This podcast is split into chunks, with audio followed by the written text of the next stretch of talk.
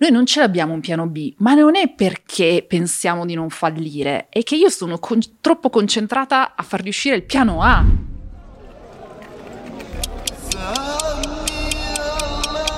Benvenuto nel Bazar Atomico, un podcast per imparare di tutto da chi ne sa più di tutti. Mistici, scienziati, imprenditori eroici, maghi, filosofi, esploratori e artisti. Uomini e donne straordinarie selezionate per la potenza e la follia dei loro progetti, indipendentemente dal numero di followers che hanno.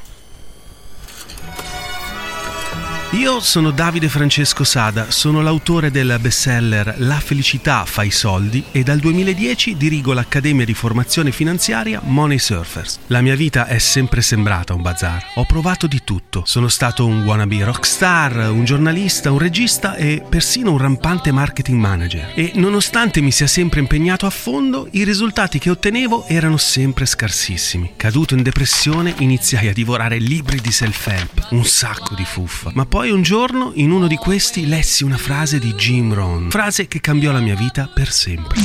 Non siamo altro che la media delle 5 persone che frequentiamo più spesso. Fu come un'esplosione atomica.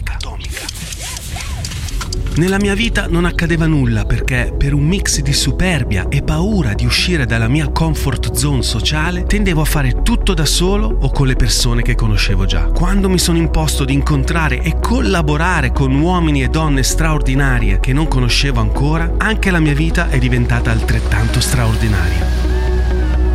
Per questo ho creato il Bazar Atomico, un pretesto per poter continuare a conoscere persone sempre più ispiranti e grazie alla tecnologia condividere i loro insegnamenti con il resto del mondo. Buone deflagrazioni.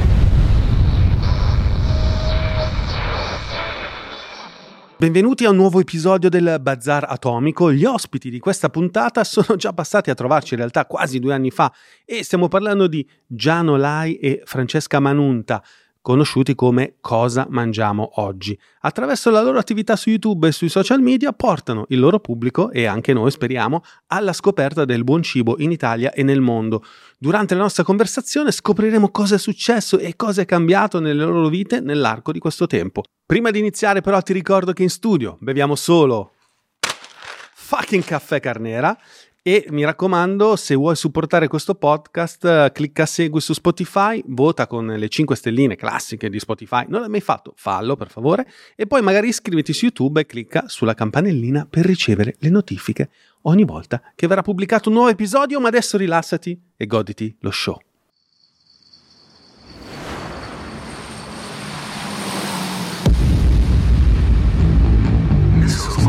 Il Bazar Atomico.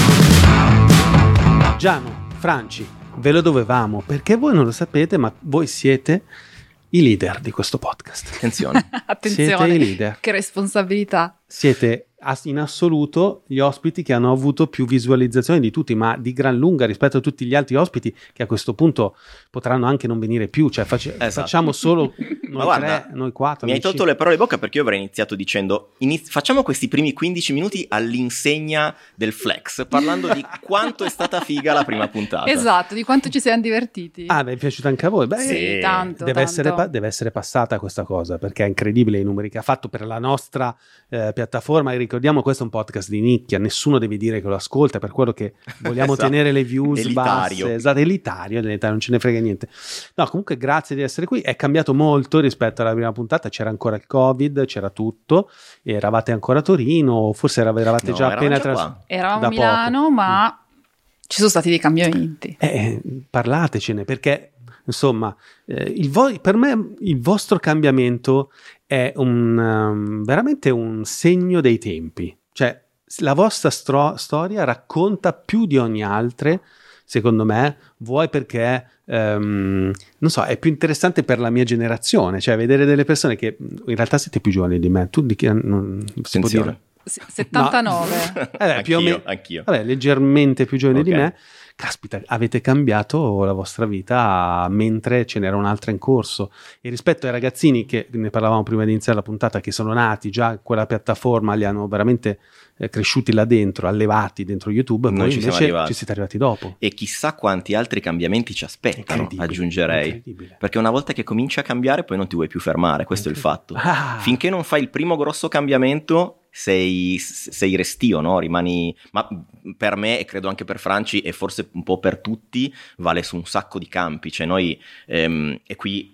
Torno a quello che dicevo prima, oggi ragazzi rischierò di ripetere, io sono, ho questo difetto che rischio di ripetere cose già dette in altre interviste, magari anche in questa inte- nella, nella- in- nella sede della prima intervista, quindi scrivete nei commenti, la, ter- la- la terza volta che ripeto una cosa già detta sono squalificato automaticamente dall'intervista. ma Prima belli, di venire cioè. qua gli ho detto vogliamo riascoltare la prima così evitiamo che di ripetere secchiona! la seconda- Che Sì, esatto. secchiona, no. E lui fa no no assolutamente no io vado a braccio ok No, ma poi, allora, tanto la prima i vostri fan vi sentirebbero all'infinito ripetere le cose perché è Speriamo. così e quelli nuovi non l'hanno sentita. Quindi, beh, posso dire che mh, se no diamo per scontato le cose, giustamente non è che proprio tutti vivono per il bazar atomico, ma eh, sia Giano che Franci, tutte e due avete cambiato vita, cioè avete al- abbandonato i vostri lavori precedenti e siete dediti al 100% al vostro progetto mediatico che si chiama Cosa mangiamo oggi. Esatto. Esatto, sostanzialmente dopo 4-5 anni di lavoro part time, in realtà Giano già da prima si dedicava al 100%. Eh, al abbiamo posto di deci- lavorare, dice, al posto, di, al posto di lavorare- fare l'altro lavoro. Esatto, eh, abbiamo deciso di eh, provarci e quindi di dedicarci al 100%.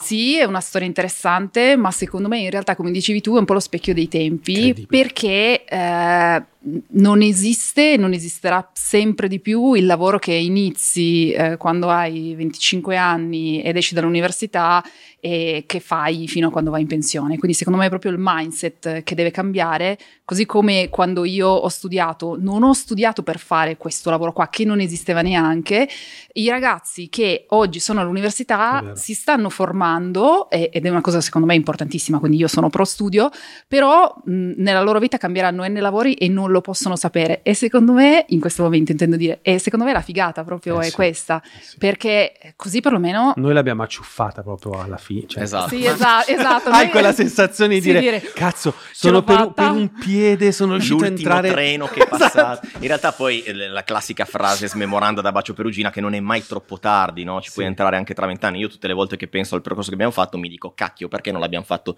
dieci anni prima, 15 anni prima? Però poi mi rispondo, ma meno male che l'ho fatto. Cioè, Ah, beh, certo, è perché in effetti lo fai con una, con una saggezza diversa. Tra l'altro, a proposito di saggezza, è un po', cu- un po' interessante secondo me capire per le persone che ci ascoltano quali sono le stagioni della vita che ti portano a fare questo cambiamento. Cioè, c'è una fase di gioco, immagino, partiamo a- ad cazzo, divertiamoci. Poi c'è una fase intermedia, poi un'altra fase intermedia e poi cosa succede? Cioè, spiegateci un po' come nel vostro caso come è andata, perché mi immagino una persona che vuole partire e dice se vabbè, non ce la farò mai, oppure Eh, ma perché la invece c'è gente... un modo. Assolutamente, generalmente le persone vedono la tua fotografia attuale che è la fine, cioè in realtà non è la fine del percorso, però se oggi finisse tutto sarebbe la fine del percorso, tu devi vedere come sono nate le... E poi sembra anche, e forse questa è un'altra cosa già detta, sembra anche un mestiere molto facile, no? Quando guardi due persone che hanno certi numeri che possono essere grandi, piccoli, poi quello è relativo e sembra che facciano questa bella vita che si vede nei video, cioè sembra tutto molto facile e, e sembra che ce lo siamo costruito in maniera anche super facile. In realtà, come dicevi tu, è un percorso che chiaramente nasce sempre dalla passione e dal gioco, perché quello è, è la miccia iniziale che ti permette di far partire il tutto. Poi col corso del tempo comincia, vedi che comincia a diventare una cosa importante, ma perché diventa una cosa importante? Perché tu hai questa questo fuoco che ti arde dentro di questa passione, di questo gioco che ti piace fare e che fortunatamente ci piace ancora un sacco fare e quindi un po' per bravura, un po' per fortuna, perché poi c'è anche il lato fortunato della cosa, alla fine diventa piano piano un qualcosa di sostenibile che non era partito con l'idea di farlo diventare qualcosa di sostenibile o di fare i numeri o di eccetera eccetera, no? Io ci metterei anche un altro punto che è la costanza, dei piccoli passettini giorno per giorno, perché giorno per giorno tu non vedi nessun tipo di cambiamento. È come quando vai in palestra e speri immediatamente di diventare un bodybuilder, oppure eh, ti faccio un esempio. eh, Abbiamo appena finito di fare la Via degli Dei, quindi 130 km. Oh, ah, come tutti i creator, eh? L'ha Eh, fatto come tutto. tutti Mi raccomando, creator- la prossima barca vela, eh, perché sennò ci Esatto. incazziamo. No, allora, no, barcavela no, perché mio padre mi ha. mm, Mi piace che mi noi prendiamo per il obbligato- culo i nostri ospiti che vengono qua e poi dopo vanno Tanto- via e li prendiamo per il culo. Tanto tornano tra un ciao anno. Nick, ciao Nick. Tornano tra un anno, Esatto, sì. E, no, Che quando ero, quando ero piccola mio padre mi ha obbligato a fare questo corso di vela dove mi sono uscita terrorizzata, quindi in realtà eh, non, Non fa per te. non fa per me, però chi lo sa, magari Stacco cambio idea. boom. Ciao ragazzi, siamo al porto di Ravenna. E, e quindi sì, Sì, e però è quindi- vero, è molto social questa cosa della via degli dei. sì, è molto social, Poi ma... dopo potremo fare Fuerteventura, l'altra cosa. Esatto. Beh, Ba- Bali si usa ancora Pucca? Sì, sì. Ma ancora. penso di sì. Sì, Sì. Bali per forza. Bali andiamo, Eh, ci vediamo quest'estate. Ma in realtà, guarda che poi, come mi dice sempre lui, io quando mi impallino su una cosa divento monotematica. Adesso sto solo guardando video sul cammino di Santiago, sto diventando un'esperta di Beh. scarpe, zaini e tutto. E gli sto già dicendo: guarda. Mh, Dobbiamo fare un altro cammino in preparazione No, no. al cammino di Santiago. No, peggio. Eh, La- sì. Ceniamo e poi mi dici, posso mettere un video sulla TV? E io, va bene, metti un video sulla TV. Parte un quarto d'ora di un video di qualcuno che ti fa vedere lo che zaino ha fatto. Non il cammino di Santiago, Ti che zaino ha fatto Anch'io per il sono, cammino di anch'io Santiago. sono così. E, no, e quindi ritornando al punto per cui ho tirato fuori la, la via degli dei, è tu fai, tu devi fare 130 km che obiettivamente al giorno uno sembra una roba insormor- insormontabile.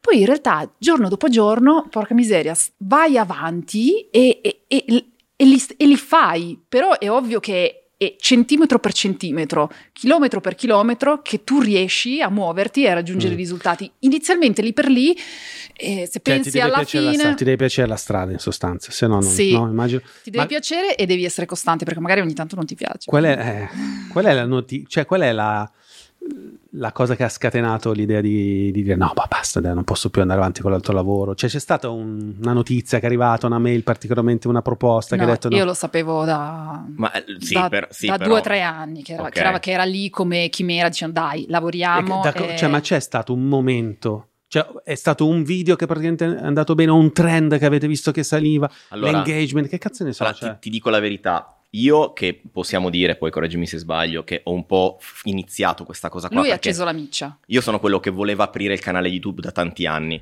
Non avevo ancora idea che forma, che forma dargli, però volevo aprire un canale YouTube che parlasse più o meno di cibo. Inizialmente forse volevo fare solo video ricette. Vabbè, comunque mi balenava un po' in testa quest'idea. Poi lo feci, coinvolsi lei, ma lei inizialmente, anche se era nei video, lo vedeva più come un progetto mio, non gliene fregava più di tanto. Io ti dico la verità, fin da quei primi video, che sono i famosi video di cui abbiamo parlato anche l'altra volta, che guardava solo mia mamma, sua mamma e qualche amico a cui facevamo pena, io già ci credevo un po'. Cioè, nel senso che eh, ci speravo quantomen- quantomeno, cioè vedevo del valore in quelle cose che stavano facendo, per quanto fossero molto grezze. Io le riguardo oggi e mi vergogno e quasi quasi li vorrei togliere quei video. Però mi sembravano delle robe fighe. Io andavo profetizzando i miei video a tutti quelli che incontravo dicendo: Oh, ma vai a vedere questo video che ho fatto che è super bello, così cos'ha. E sembra- mi sembravano veramente i video più belli del mondo. Ah, e quindi io un pochino ci credevo.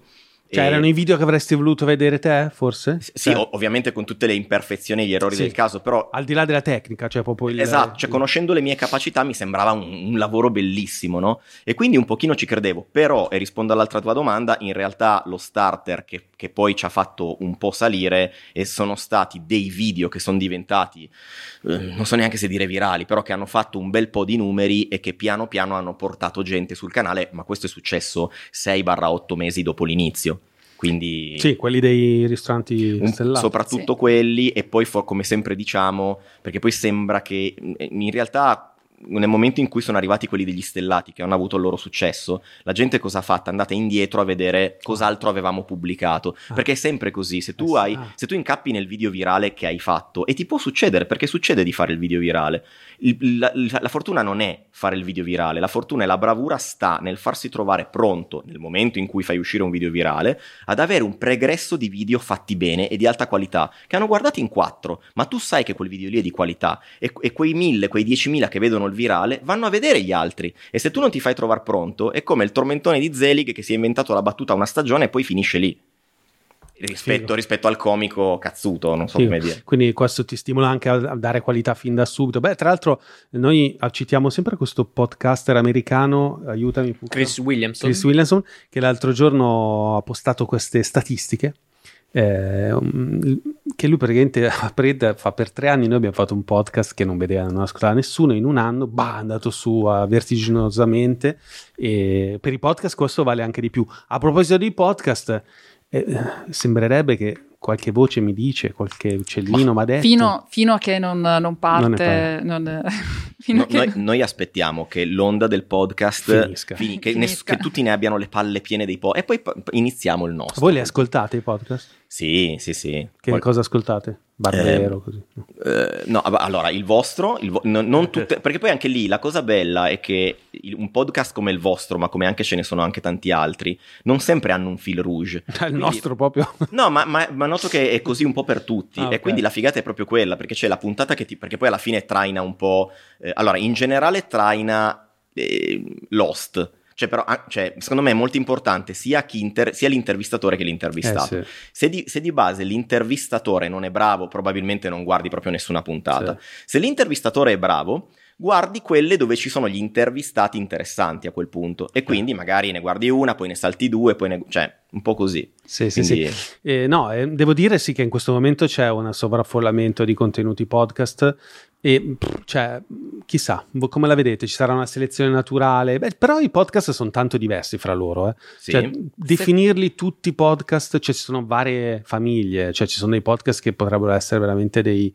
boh, delle audioguide tutti Assolutamente. Ah, sì, preprodotti, cioè non so come dire, delle audioguide da museo quasi, no? E poi invece ci sono altri format un po' più liberi, format eh, veramente folli, eh, format che ricordano le interviste, quelle di Marzullo, cioè Certo. tipo ce n'è uno che va molto, che, che diciamo noi usiamo spesso, guardiamo, si chiama One Podcast, come si chiama? Quello che... Non so. One Pod, quello in bianco e nero. Io non lo Eh, esatto. Sì, sì, One more visto. time. One More Time, eh, cioè, Ma non è quello di Radio DJ? Sì, Ok. no, no, non è di Radio DJ, è di una, boh, non so- non Ok. me, però me l'hanno fatto vedere e fanno queste interviste proprio tipo Marzullo, adesso non voglio offendere, però dice tua mamma, Molto intimistiche. dove sei nato, cosa hai Sì, fatto sì, sì, nella sì. vita, ti picchiava tuo papà, sai ste cose. Sto facendo dissing, non si era capito. Comunque per me guida Cioè, sono innanzitutto... tutti tipi, cioè. Sì, esatto. Per me guida il video innanzitutto. Cioè il podcast deve avere... La... Per me è fondamentale. Cioè, ma lo vedo anche con le interviste che hanno fatto con noi. Se mi fai un'intervista audio... Poi per carità, eh, per come fruisco io delle cose, perché indubbiamente ci sarà anche un sacco di gente che segue su Spotify e su tutte le varie piattaforme interviste solo audio e magari funzionano benissimo. Hanno messo il video anche su Spotify adesso. Ho, vi- ho notato, ne ho visto uno stamattina. Sì. Per come fruisco io di queste cose, io ho bisogno della parte video, per me è fondamentale. Video in presenza, eh? non video in remoto con i due schermini, se no diventa più fastidioso. Se, hai, se sei bravo a intervistare, hai ospiti di un certo tipo e fai video e è, è tut- è tutto acchittato bene, secondo me sei già in vantaggio rispetto agli altri. Sì, tra l'altro osservandovi, perché io vi seguo su tutti i canali, eh, mi interessa molto questa cosa che state facendo della casa che è misto studio, giusto? Ho Sì, capito bene? Sì, sì, sì. Cioè sì, che sì. la state progettando di brutto, cioè Sì. spiegatemi bene cosa avete fatto perché mi Abbiamo interessa comprato una casa tantissimo. e siamo diventati improvvisamente Poveri. poveri. Però a parte Aspetta, quello- non abbiamo ancora finito di diventare poveri. No, no, esatto. Comunque so- anch'io sono nella vostra situazione, Ehm. cioè, mi fido molto del futuro, diciamo. Esatto. Molta fede, credo nella provvidenza. E, e sostanzialmente noi volevamo una casa con uh, una cucina gigantesca, dove ci sarà una cucina Eh, se gigantesca, dove an- gireremo i contenuti, quindi ci sarà tutta la parte dove gireremo eh, le varie videoricette che in realtà sono più un aprire le porte di casa nostra.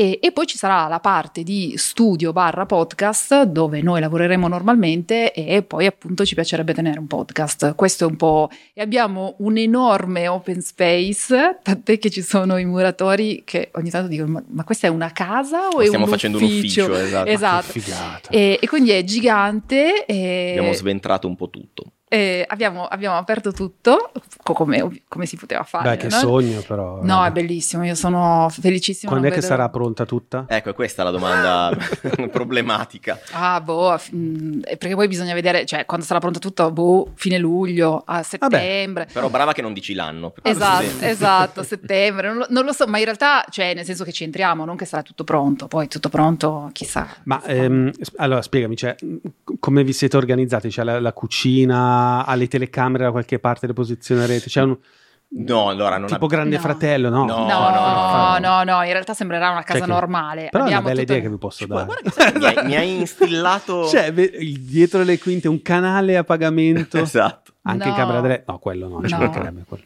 Ma mh, no, no, mh, non, non- non è uno studio televisivo, se questa è la domanda.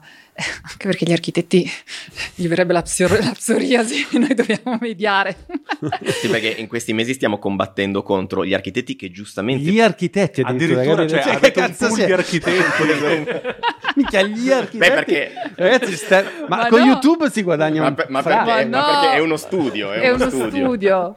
E- Che giustamente loro puntano a spingerti verso il bello, perché è il lavoro dell'architetto, e, e- e- e tu invece ogni tanto cerchi di spingere sul funzionale, no? che, che non sempre vanno d'accordo. Quelli queste sono gli cose. ingegneri, per quelli Esatto. sono gli ingegneri o i geometri. e- Geometri. In realtà no, ci stiamo trovando molto bene con lo studio con cui stiamo, con cui stiamo collaborando. E vi hanno fatto un disegno di quello che poteva Sì, essere. ci hanno fatto, ci hanno un fatto il plastico. Uh, ah, l'ho visto, l'ho visto. In una infatti, l'ho storia visto, l'abbiamo sì, messo, sì, l'ho bellissimo. Io ho Eh. scelto loro solo, solo perché ho visto che facevano i plastici 3D. Tipo Bruno Vespa. Tipo- bravo, È tipo lo Bruno sono gli stessi di Esatto. Bruno Vespa. Tipo Doc Cioè- Brown. Sì, mi sì, sì. scuso per la rozzezza di questo No, no, è, è colonnello mustard col candelabro in sala del biliardo. Ma se avete i pupetti che vi raffigurano, che No, spostate... quello- non ce li hanno fatti. Una volta li avevano fatti, però non avevano le nostre sembianze. Ah sì, vero, Era avevano messo un vecchietto. L'umarell, esatto. Il Lego, il Lego di Gianni Fra. Beh, figo, caspita. Eh, sì, Ma ce quindi- l'avete? Una cosa che ho visto nella casa di Galeazzi, che lui ha ovviamente fatto una casa che cioè, ci vuole la laurea in Tutta tech. E ha tipo un bottone di questo, c'ha questo per l'esplosione. Autodistruzione. Esatto. secondo me c'è l'ultimo video. Quello Ciao, dove- vaffanculo. boom. Dove Eh, devi girare le chiavi contemporaneamente. No, quella, il, um, il rubinetto della cucina che praticamente schiacci poi esce acqua Ah. frizzante, Ah, sì, l'ho acqua visto. bollente e acqua fredda. Ma io i video di, di Allora. Andrea li ho visti tutti. Come si fa a tutti. non vederli? Cioè, veramente, io... Tra l'altro tu l'altra volta che alla prima puntata hai detto Buonasera amici, come è? Bene, amici. Bene amici! No, ma, ma io una che volta... sembrava un'interferenza. No, ma io una volta l'ho fatto, io sono un fanboy e purtroppo non riesco a trattenermi dall'essere un fanboy. Una volta l'ho incontrato in Corso Como, che lui ha lo studio lì. Sì, sì. Io credo che lui non sappia chi siamo. No, non credo. E siamo passati, era lui con sua moglie, e io gli faccio bene amici! e lui si è girato così, mm, ciao, come per dire aveva sto Ma pirla. stiamo parlando di Andrea Galeazzi, lo youtuber più... Youtuber, sì, beh. Beh, anche quello, è anche quello. eh, che parla di tecnologia più famoso d'Italia. E co- lo volete mettere qualcosa? Secondo voi è una cazzata quella roba lì? Che esce no, già... non è una cazzata, ma Ci bisogna trovare pensato. la mediazione tra quello che mi piacerebbe avere e i soldi Eh, che so, ho. quello Esatto. costa un botto. Sì, sì. Però se, non- se se togliamo il letto e andiamo a dormire da mia zia, potremmo Esatto. mettere il rubinetto.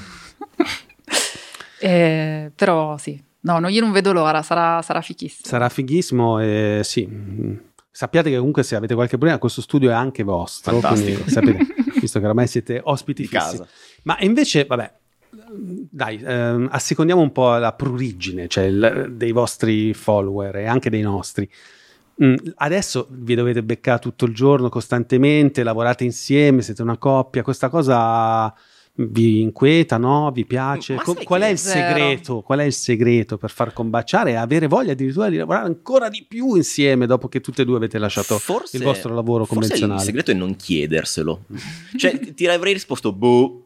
Ma forse è proprio il fatto che non ci siamo mai posti questa domanda. Cioè, io e lei abbiamo, secondo me, la fortuna di... eh, perché poi sai, quando tu trovi la persona della tua vita con cui ti fidanzi, ti sposi, eccetera, eccetera, eh, tu non puoi sapere in anticipo e certe cose le scopri solo con gli anni e strada facendo, se veramente ci sono le stesse passioni, quanti interessi avete in comune. Poi alle volte è anche bello non avere gli stessi interessi in comune. Però noi ci siamo trovati un po' nella situazione in cui dopo tanti anni abbiamo scoperto e coltivato insieme degli interessi che si intrecciavano perfettamente o magari uno è stato bravo a portare l'altro sui suoi interessi. Perché in certi casi quando ci siamo conosciuti io magari non ero così intrippato per il cibo e mi ha portato dentro lei, su altre cose magari, che ora non mi vengono in mente, l'ho, l'ho portata dentro io. Che pirla. oh. E, Ah, si può. e quindi alla fine ti ritrovi a condividere le stesse passioni e nella gestione del canale YouTube il- l'al- l'altra botta di culo è che non ci pestiamo i piedi, perché No. io sono bravo a fare certe... ma non l'abbiamo scelto, io sono bravo a fare le cose più operative, il montaggio, le robe così cosà, e lei è brava più a fare scelte strategiche su piano editoriale, eh, la collaborazione, la- andiamo a scoprire quel posto lì, cioè spesso le vacanze è lei che guida, nel senso che ovviamente poi magari Magari ti chiedo, ti chiedo chiedi anche il parere, esatto. Non è che dici domani fai la valigia che si parte, poi scopri dove andiamo. Però comunque è più lei pianificatrice e io sono più bravo a gestire poi i contenuti creati o magari anche la creazione di contenuti mentre li facciamo e a mettere insieme i pezzi perché maga- magari ho più la visione del montatore, del regista, di questi mestieri che sto imparando, che non so fare. No, ma li che- fai benissimo. Ma- I tuoi montaggi sono veramente fighi. Mi ispiro molto ai tuoi montaggi. Grazie. Migliorano sempre di più. Tra l'altro, gli ultimi video spaccano. Ho visto quello che mangiate il panino. Nella... Ah, ok, ok. Bellissimo. No, poi Cioè, il momento, no, eh beh, il momento Vanzina Sì, sì, sì. eh, Ah. a Londra eh, gliel'ho mandato a, a loro due, gliel'ho girato. Quello è stato Ma guarda, anche inaspettato. Scusi, eh, scusi. Sì, me totalmente inaspettato di tante che io ho detto io, io ho fatto così ho detto io mi dissocio Allora, devo, eh, eh, devo ammettere che non è farina del mio sacco, nel senso che quella è una gag che Spieghiamo, nasce. spieghiamo. È una gag che ho Si visto può su- far vedere? No, non si può vedere. Eh, lo devo andare a ribeccare esattamente dove sta. Vabbè, Eh, diciamolo, cioè, perché magari non tutti l'hanno Sì. visto. Sì, allora praticamente c'è una gag su TikTok, poi TikTok ha queste gag che durano tipo un mesetto, in quel mese le fanno tutti, poi improvvisamente muore e ne nasce una, come i filtri, no? Quelle Sì, robe lì. sì. E c'era un periodo in cui c'era questa gag dove praticamente tu dicevi, eh, bello è... Andare al mare." Buona la pizza margherita, ma la figa? E, allora- e sulla parola malafiga, e le, invece le donne lo facevano al contrario. Ok. Eh, c'era un fermo immagine, colore sparato anni 80, la, la musica regia di Carlo Vanzina. Io ho semplicemente copi- copiato quella gag, ma io molte gag, molte battute che faccio non sono farina del mio sacco, nella misura in cui io anche nella vita normale sono così, cioè se un mio amico fa una battuta che mi piace, io la prendo e la faccio un po' diventare mia. Succede un sacco di volte nei video che magari cito altri youtuber, miei amici, scene di film, eh, gag che mi sono piaciute e le faccio un po' diventare Sai mie. che, sai che ieri o l'altro ieri hanno dato i David, David, Don- di Donatello e c'era proprio Vanzina, l'unico superstite, che ha detto proprio questa cosa qua. Fa guarda, in realtà noi le battute migliori che avete visto in questo video contributo non le abbiamo scritte certo. noi, le abbiamo prese paro paro dai nostri amici. Eh, ma, certo. ma ci sta, Cioè, ma, ma- ma il vero umorismo è quello, cioè Sì. il, il vero comico. Poi c'è, io, io ovviamente non mi ritengo un comico, tant'è che io non mi invento le battute. Però se, se ci pensi in una compagnia di amici, se tu sei quello un po' più istrione, sei quello che registra mentalmente tutte le cose interessanti che sente per poi rispararle al momento È giusto. quello che fa il DJ. Anche, Cioè, io ho sempre fatto così. DJ e di battute. Sì, nella vita e continuo a farlo su YouTube. Sì, sì, quindi sì, sta, è, una- è un ottimo modo. Ehm, ultimamente ho visto che dopo il Covid siete ri- avete ricominciato a andare in giro. Sì. Sì. Un'invidia totale. Questa intervista, ragazzi, la faccio proprio per me. Cioè, ok. Come cazzo fate a, a sapere prima il posto giusto dove bisogna andare a mangiare l'hamburger giusto, il kebab giusto? Cioè c'è un metodo che applicate perché guarda, veramente siete le persone che invidio di più perché io magari lo dico anche lui, tipo lui è andato a Copenaghen e non è andato a mangiare quell'hamburger, un po' perché c'aveva, No, c'aveva da voi siete andati a Londra dove abitavo io e siete Sì. andati nei posti dove io non sono andato. Eh, quella roba lì, quel, cioè- quel posto su Hackney Road, io l'ho visto, no, ma quello lo conosco, c'è la terrazza. Beh, però Londra, per- però Londra 90% peschi posti dove tu amici, cioè nel senso è talmente devastante Esatto. che vai sempre a pescare posti dove nessun altro è andato. in realtà eh, però- gira allora Cioè, qual è- sei c'è un dentro- metodo perché io dico, non so, per esempio, eh, dov'è che voglio andare questa? Ecco, io voglio andare a Praga, non sono mai stato a Praga, Ok. mi vergogno immensamente di questo. Cosa dimmi? Come si fa? a tro- no, dimmi No, come fai a dimmi, trovare. Dimmi dove devo dimmi. andare. No, no, no, dove non devo- voglio sapere dove devi andare così. Io voglio la canna da pesca, non voglio il pesce. Ok. Come si fa a trovare i posti eh, you cannot miss, eh, come cazzo si dice? Sì, sì, sì. Unmissable, eh, come cazzo Vabbè, innanzitutto fai le ricerche in inglese, non le fai in italiano. Punto numero uno. Eh, punto numero due, eh, passi intere giornate seriamente a spulciare, spulciare, spulciare. Terzo, se hai qualche amico chef, ti fai, fare, ti, ti fai dare Eh, qualche dritta. Questa e terza quindi, componente sta cominciando e a pesare per più, noi. essendo nell'ambiente, più ti arrivano stimoli e noi abbiamo un telefono pieno Caldo. di stimoli che ci arrivano, magari che ne so, di un posto dove andare, in- dove andare a mangiare in Sicilia, dove non ho intenzione di andare a mangiare ora, ma me lo segno, o quello chef o quell'altro. Quindi a un certo punto tu ti trovi con una, una lista infinita di posti dove andare a cui non riesci neanche a stare dietro. eh, e, eh, Però ti fai delle note sul cellulare. ti sì, fai- sì, sì, io adesso Ah, sto creando Allora, una ti mappa. ritrovi con una mappa di Milano con tutti questi segnaposto. Non so se... No, no. Allora, amici, No, no, non so se- no, no. Scusa, no, di qua. Faccio il regista a cazzo. No, è di qua, di qua, non di ci sono qua. telecamere là. dove- Come no? Quella? Guarda qua. Ah, ok, ok, giusto. Cazzo, ha messi bene. oh. Allora, praticamente, ragazzi, questa è la mia mappa di Milano. No, no, non già si no, capisce. verso l'altra, che lì non mette a fuoco. Dammela uno, dammela due. Questa è la mappa di Milano. Ma non vi Tanto- fidate della mappa di Giano, perché la mappa No, di ma Giano non è così Tanto, raga, scientifica. anche se non si mette a La fuoco, non mia è si capisce una mazza. Vabbè, è piena di segnaposti. Eh, ma io tutto così Londra, Parigi, tutto così, non ci capisco più niente ormai. Quindi, cioè, ogni volta, tipo adesso su Parigi, ah cavolo, hanno aperto quel nuovo posto, prendi, segna, eh, oppure uno così per parlé ti dice, ah, sono andato lì. Tu prendi, vai, valuti, ok, lo segno. Che, che app usa- usi per le note? Eh, Google Maps. No, perché io, Ah, cioè, certo. punti diretta. Eh, no, Ah, aspetta. questa no, è la faccio le mappe, le mappe private. Aspetta, aspetta, aspetta. No, no, no, no, questa è Allora, interessante. innanzitutto io quando segno un- Google Maps. Quando io segno un Sì. pin su Google Maps, io non solo segno un pin, ma devo segnare nella nota di quel pin, perché sai che quando metti un pin puoi mettere la nota, Sì. mi scrivo chi me l'ha detto e perché me l'ha... Eh no, se no... No, figata. E se no dico perché me lo sono segnato, Certo. boh.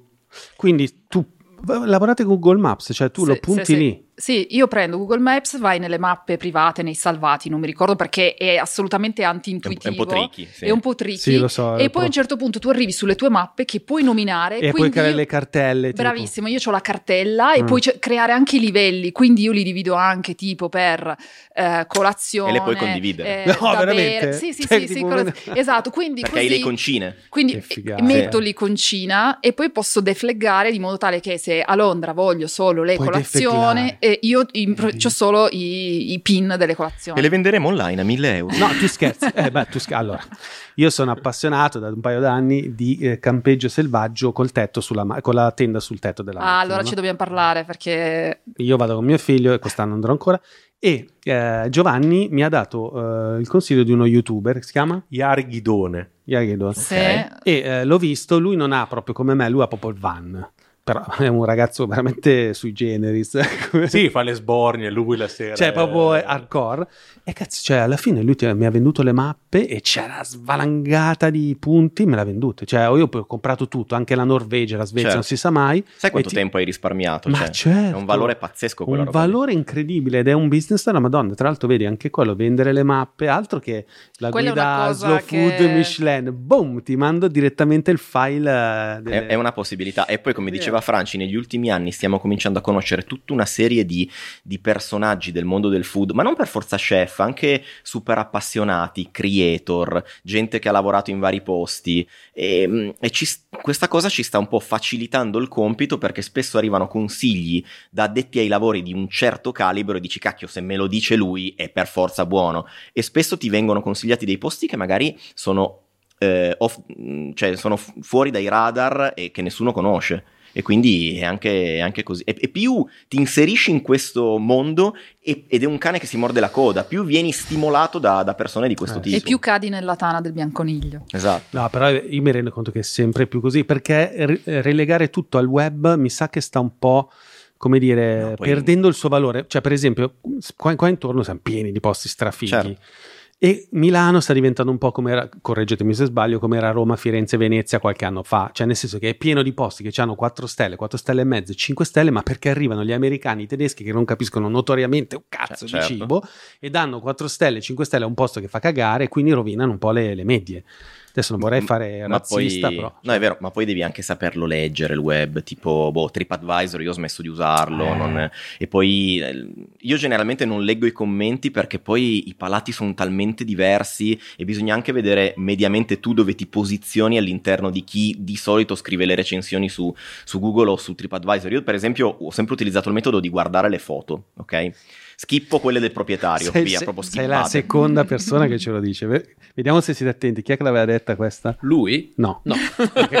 Carlo non mi Vanzina. ricordo assolutamente. Diego Rossi, chef Ah, Diego ok, Rossi. vedi, fa- Io guardo contento. solo le foto. Lui Io guardo, foto ma aspetta, attenzione, io guardo solo le foto quelle che potrebbe fare mia mamma. Cioè, Tirate le- malissimo. Le peggiori. Sì, sì. Scusa, mamma, eh, se ti disso un attimo su come fai le foto. Facciamo anche la mamma di Franci, così almeno sono. sono che se sono insieme. invitanti quelle, allora... Capito? No, tu se tu bene. prendi la foto quella fatta male, vuol dire che proprio what you see is what you get. Cioè, ti arriverà quella roba lì.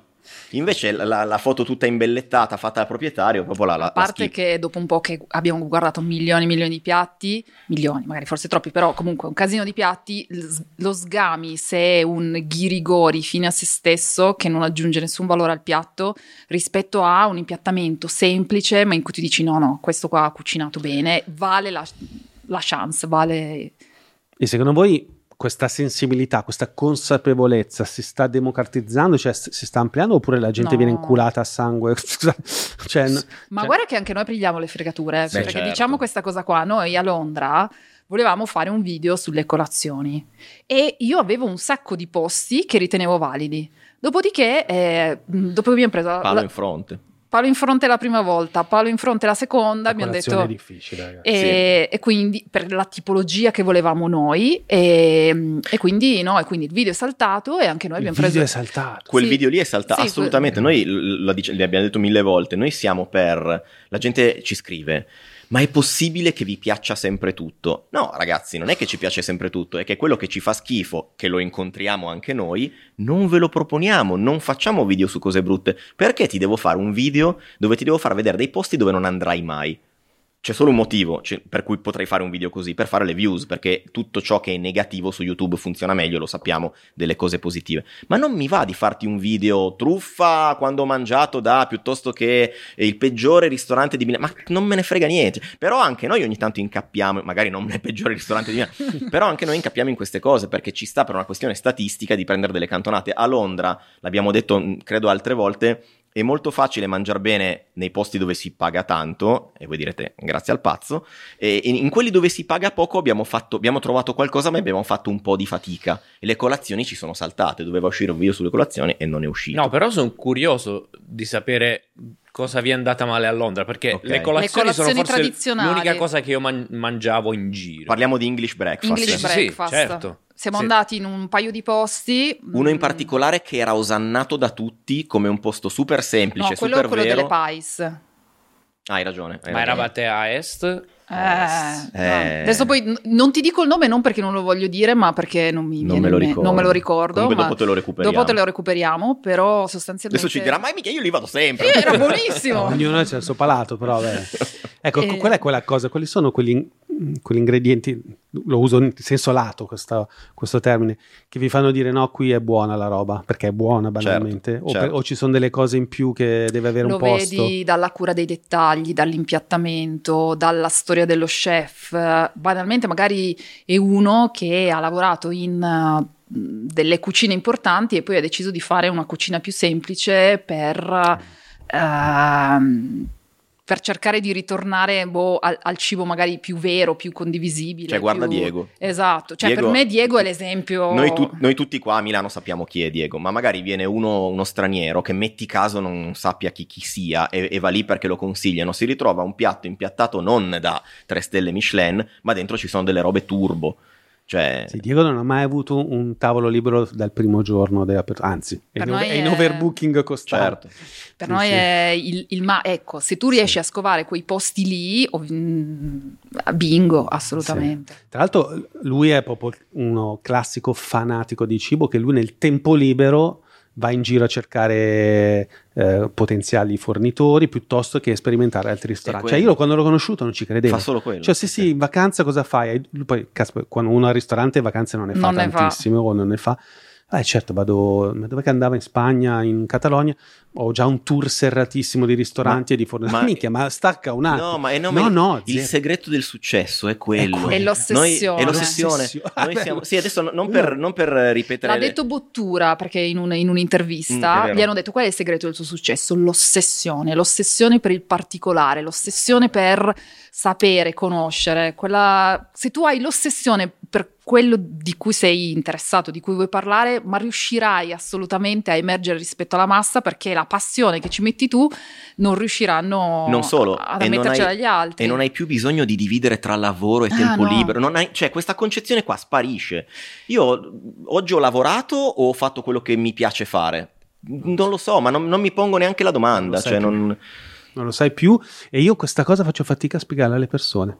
Adesso mh, sapete che vi ho in mezzo invitato, no, Sì. vi ho invitato a un evento che facciamo spesso per il Covid non siamo più riusciti a fare dove aiutiamo le persone a cercare questo sacro graal che è un po' l'incrocio tra le cose che ti piace fare, le cose che L'ikigai, ti viene bene eh, e le cose che però gli altri vogliono da te, perché non è Certo. che uno vuoi fare il poeta e fai cagare a scrivere poesie, mi spiace.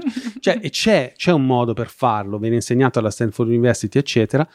E però le persone, non so come dire, co- come si fa a farglielo capire che si può fare? Cioè c'è, perché c'è una disillusione forte, dice ma, ma sì, ma solo tu perché tu hai avuto fortuna, oppure tu perché hai quella qualità che io non ho, eh, tu perché, che ne so, sei nel giro giusto. Cioè tendono a deresponsabilizzarsi perché forse hanno paura di accettare il fatto che in realtà dipende tutto da quanto... Dipende tutto da te al Eh. 100% e poi boh, magari è anche fortuna a un certo Mm. punto trovare quello che ti piace oppure no, trovare la strada giusta, trovare una serie di eh, allineamento di pianeti Sì. eh, che però tu devi comprendere e, e devi sfruttare perché a un certo punto ti devi guardare allo specchio e dire ok, voglio rischiare e perseguire quello che mi fa brillare gli occhi o preferisco rimanere Esatto. tranquillo, pacioso, sereno questa- senza avere eh, né, né picchi ma neanche, neanche down e, e allora uno dice ma sì vabbè ma ho una famiglia vabbè ma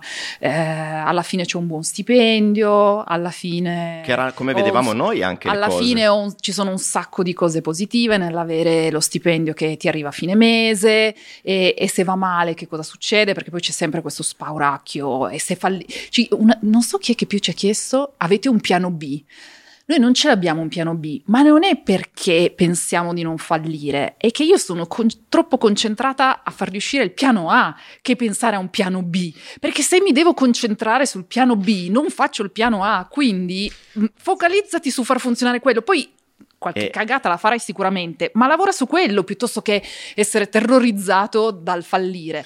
Sbaglierai, È, è un tema di... ma mm, Secondo me è un tema di barattare i propri sogni in cambio della sicurezza di una vita anonima e sempre uguale.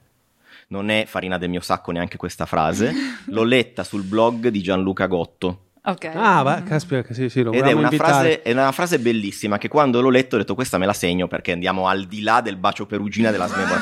No, adesso a parte gli scherzi, è verissima questa frase. Ripetila. Dice, La- me la sono andata a cercare perché io poi me le segno queste frasi qua per cercare di ricordarmele anche quando faccio le cose. Dice: Il vero fallimento appartiene a chi baratta i propri sogni con la sicurezza di una vita anonima e sempre uguale. Ah, certo. Non ti vergognare di aver fallito significa che hai provato a essere Certo, felice. guarda, c'era questo, il fondatore di Adelphi, che mh, ho letto un libro l'estate scorsa, che ha una frase che mi ha colpito tantissimo, che assomiglia un po' a questa. Lui dice, "Fa- continuando a fare una vita convenzionale, andando a fare un lavoro, dove per lavoro diamo l'accezione negativa, eh, con un lavoro normale, rinforzi la paura. Cioè tu la stai rinforzando perché allora vuol dire che avrai talmente paura dell'ignoto che più vai a cercare la sicurezza, più al tuo inconscio mandi un messaggio di paura che viene alimentato dal fatto Certo. che tu rimani chiuso in quella sicurezza. A me quella, quel- quella riflessione mi ha fatto fare un twist. Cioè, ma certo, anche- se- è ovvio che se io vado a fare un lavoro che non mi piace, aumenterà sempre di più la mia paura di, di cambiare. Ma Chiaro, poi il punto Perché che- sto ammettendo a me stesso che ho paura. cioè. Esatto. Il punto è che tu, se fai un lavoro che non ti piace, o un lavoro standard, eccetera, mh, che poi eh, met- mh, apriamo una parentesi, non c'è niente di male a fare un lavoro normale se tu sei contento, eh, nel senso non è che noi siamo dalla parte giusta e gli altri sono dalla parte sbagliata, però il punto è che tu eh, ricevi stimoli dalla situazione in cui ti trovi. Se tu eh, hai un lavoro da dipendente eh, più ordinario, più eh, diciamo lungo i binari mm, standard, più riceverai, più par- ti confronterai e parlerai con persone che fanno il tuo stesso tipo di vita e non riuscirai mai a confrontarti con delle persone che hanno fatto delle scelte totalmente diverse e, e che ti possono dare un punto di vista che magari può essere spiazzante. E sei meno stimolato. E quindi se tu frequenti quell'ambiente lì penserai che quell'ambiente lì è quello giusto. Se tu inizi a frequentare un ambiente di tipo diverso mh, dirai, "Eh, ma forse esiste un altro modo di vivere la vita e di affrontare le cose. Magari quel modo lì è il modo più giusto per me o magari tu dici no, sai che c'è, alla fine il mio modo, il, il mondo in cui mi ritrovo è, è quello del, del lavoro dipendente e della, di, di una vita più chiamiamola normata perché ordinaria sembra quasi sminuirla, diciamo con dei punti fissi più, più definiti. Sì, poi attenzione, è normale che sia così, cioè nel senso noi in quanto esseri umani siamo restii al cambiamento. Adesso noi stiamo glorificando il cambiamento, ma è difficile nella vita cambiare e non vale solo per il lavoro, vale per tutto. Io ne parlo sempre su- relativamente al cibo, perché secondo me il cibo è il fulcro del cambiamento. Le cose che non mangi. Cose che non mangi da quando eri piccolo, alcune per presa di posizione, non c'è nessun motivo per cui non la mangi, non è vero che sei allergico, poi certo ci sono anche le allergie, ma alle volte molte cose abbiamo deciso che quella roba lì ci fa schifo, perché magari la suora alle medie te la cucinava da schifo e, e non cambi idea, bias. perché è lì sei tu che non cambi idea, è che così come non cambi idea sul mangiare le acciughe, faccio per dire, non cambi idea su un sacco di cose. E quelle persone che magari in vacanza vanno tutti gli anni nello stesso posto, e- e perché siamo esseri abitudinari che tendiamo a cercare l'abitudinarietà in tutto quello che facciamo. Perché? Perché l'abitudinarietà ci dà la comfort zone e noi vogliamo stare nella comfort zone, perché tutto ciò che sta fuori dalla comfort zone ci fa paura, ci spaventa, attenzione, un po' ci attira anche, un po' ci attira, però ci spaventa anche tanto, no? Vogliamo percorrere le strade che già... Ma vale anche per me, non è che voglio far figo che io, io vivo solo fuori dalla comfort zone, io per moltissime cose sono nella mia comfort zone e cerco di sforzarmi tutti i giorni di fare un passetto fuori. Ma è difficile perché noi, proprio per nostra natura antropologica, Sì. siamo fatti così. Tra l'altro quello che diceva la Franci la schipano tutti la sigla del podcast, però a un certo punto io dico che ho girato, ho letto, ho fatto tutto, ma la frase che mi ha cambiato di più la vita è quella che dice siamo la media delle cinque persone che Ah, sì, frequentiamo sono più assolutamente. spesso. Io me lo domando, mi, di- mi dico, ma, mm, sto, Cioè- sp- sto frequentando troppe poche persone interessanti. Sì. No, ma è un po', cioè nel senso non vuol dire che è il tuo amico del cuore che fa una vita de- No. Però quella roba lì che hai detto, eh, in effetti ci ho riflettuto anch'io. In effetti la mia vita è cambiata quando ho iniziato a frequentare tipo sti due matti qua. Questi erano matti. Cioè, io avevo del- delle gente normale. Eravamo? Era- e infatti stavo per dire, eh, siamo perché guariti? il passato non... No, perché adesso vi conosce tutto il web, no? Scher- no, Eh, ma questo noi siamo rimasti Adesso sono Cioè, pazzi sono- furiosi. Pazzi furiosi, pazzi furiosi. Cioè, io venivo da una famiglia dove, no, beh, cazzo, università, lavoro, pensione, famiglia. Questi non si capiva un cazzo. Uno eh, si fotografava il culo, l'altro... Cioè, ti ricordi? Chi è che ha aperto Certo, OnlyFans? Certo, io, però non con le mie foto. Giustamente. cioè, cioè, non so, loro poi anche Stefano, mio amico che adesso è un manager discografico famosissimo, di successo, e io facevo queste sedute settimanali con lui dove insieme proprio eravamo amici, siamo ancora amici, però proprio ci facevamo un po' coraggio a vicenda perché tutte e due vivevamo una situazione un po' a rischio, no? Perché avevamo lasciato zone di comfort e effettivamente stare in mezzo a persone che fanno un Ti lavoro stimola. stimola tantissimo. Cioè, vedi che comunque vanno avanti lo stesso e dici, ah, sopravvive questo cazzo. Esatto. Ma banalmente io lo noto quando, anche solo quando vai in vacanza, no? vai in vacanza in un posto nuovo, ma non ti succede quando vai in vacanza in un posto nuovo che la tua testa comincia a fantasticare e cominci a fare pensieri, anche non relativi al posto dove ti trovi in quel momento, anche pensieri relativi alla tua vita normale qui a Milano, di cose che potresti fare, ti nascono in testa progetti, pensi, pensi di essere quasi in grado di poter fare tutto nel momento in cui il tuo cervello respira aria nuova Eh. e viene stimolato da cose nuove. Cazzo, state dicendo tutte cose che non so, sembra quasi fatta apposta. No, è vero. Cioè, noi queste- quest'inverno siamo andati a, in Costa Rica, eh, io e Mario, e mm, io mi sono fratturato, in realtà, eh, incrinato una costola il primo il secondo giorno di surf. Sono andato Che là culo. solo per quello, eh. Quindi ho detto, "Ah, adesso, ah, cazzo, sono dall'altra parte del mondo, eh, non posso fare surf, non c'è un cazzo da fare perché era solo spiaggia e cose. E non ho fatto un cazzo due settimane, ma Ok. quelle due settimane di vuoto eh, sono state, eh, come dire, affollate di pensieri che boh, a un certo punto sono uscito, ho scritto praticamente un mezzo racconto di com'era la mia vita, di come avrei voluto che fosse, ma si è- perché si è creato quel vuoto lì. Cioè, non è, Sì, avrei sì. potuto farlo anche qua, ma non lo farai mai. Cioè, devi andare via No. e magari anche riempire di vuoto, scusate la licenza poetica, riempire di vuoto i viaggi. Ma il vuoto può essere una camminata in, Sì. in trekking. Sì, Quando cammini sei solo, cioè anche se poi c'hai il gruppo di gente che incontri, ma sì, sì. sei solo e, e il cervello comincia a lavorare. A me quello che piace in generale di, di- di- di quello che facciamo, della situazione in cui ci troviamo, sono principalmente due cose. Allora, la prima è che eh, sei tu in, in charge di dover far accadere le cose. Mm. Quindi eh, vuoi fare una cosa? Carta bianca, non c'è nessuno che ti dice non lo puoi fare, trova la strada per riuscire a raggiungere il tuo obiettivo. E a me personalmente questa cosa mi motiva un sacco, perché io Mm. voglio mi pongo un obiettivo, voglio raccontare una storia, voglio fare quell'attività, eccetera. Come la faccio? E quindi questa cosa qua me mi carica tantissimo. Eh, la seconda cosa è, eh, succedono spesso degli imprevisti, come quello che hai citato tu, e quindi la domanda è, quando ti succedono, come trasformo eh, un problema in un'opportunità? Quindi come cambio il punto di vista? Mi togli una cosa, quindi io devo fare la stessa, la stessa attività che dovevo fare prima, o magari me ne viene in mente un'altra con un elemento in meno. E a volte succede che quel limite si trasforma invece in un vantaggio, perché ti dà un punto, sei costretto a metterti in un punto di vista totalmente No, diverso infatti- rispetto a, Cioè, a quello che avevi prima. Non, è- non può essere vero tutto questo. Cioè, io l'avevo programmato per mesi, non ho badato a spese. Costa Rica costa un botto, è forse una delle nazioni più costose del mondo. Sì, Arrivarci, vero. ore di cose. Non può essere vero. Cioè, ho scelto come te, sono ossessionato, tutti i posti giusti, sapevo già tutto prima di arrivarci. Beh, Le onde, sapevo anche quanti secondi duravano le onde in quella cazzo di spiaggia. Ma non può, non può essere accaduto veramente che al secondo giorno sono, non riuscivo neanche a tossire, ragazzi, dal dolore. Non può essere, cioè è troppo qualcosa, è troppo un messaggio, qualcosa deve esserci.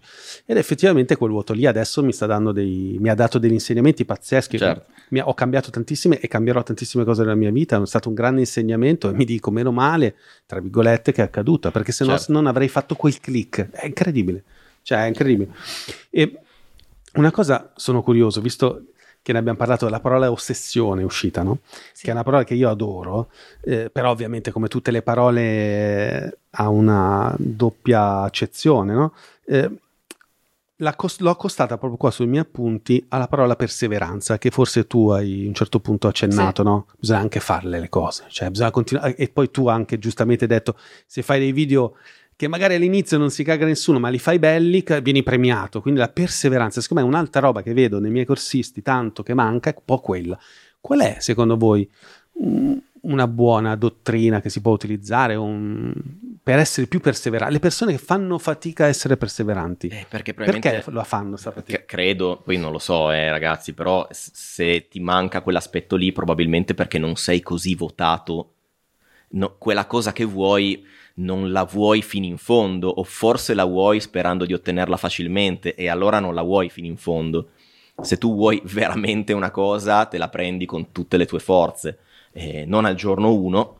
Ma devi fare, come diceva Franci, un passetto dopo l'altro. Però lo devi volere. Se ti manca la benzina, che è la voglia di arrivare là, eh, la perseveranza. possibile. No, poi mi viene voglia di citare quella cosa di Schwarzenegger che avevo già detto.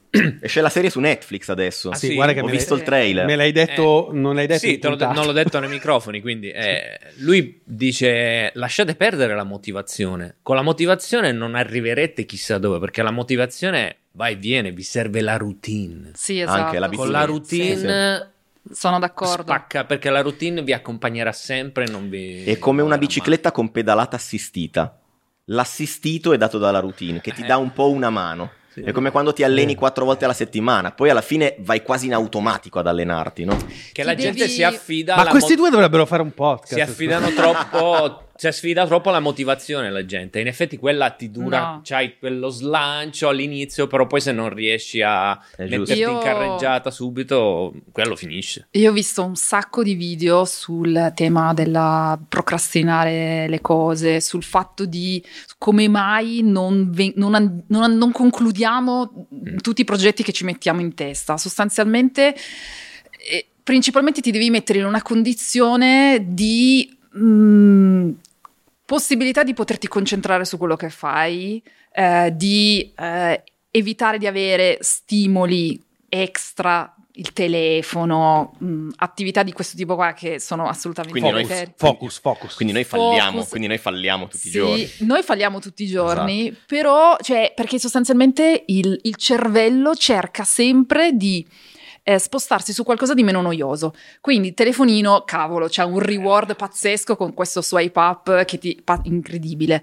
E, e quindi tu devi trovarti in una situazione in cui non hai nessun tipo di stimolo, tranne il task che tu devi fare, di modo tale che eh, l'alternativa è fissare il vuoto, che è decisamente più noioso di quello che eh, devi fare e di cui magari non hai un grande stimolo in quel momento e quindi ti metti a farlo. E la figata è appunto la routine, pezzettino per pezzettino per pezzettino, poi ti guardi indietro, guardi tutta la strada che hai fatto e continui. Sì, sa- sì, un altro trucco che uso io, io fa, praticamente il 99% del mio lavoro oramai è solo creativo, che è una sola in realtà, Ok. perché è il lavoro più massacrante, il lavoro creativo, con tutto rispetto per chi non lo fa.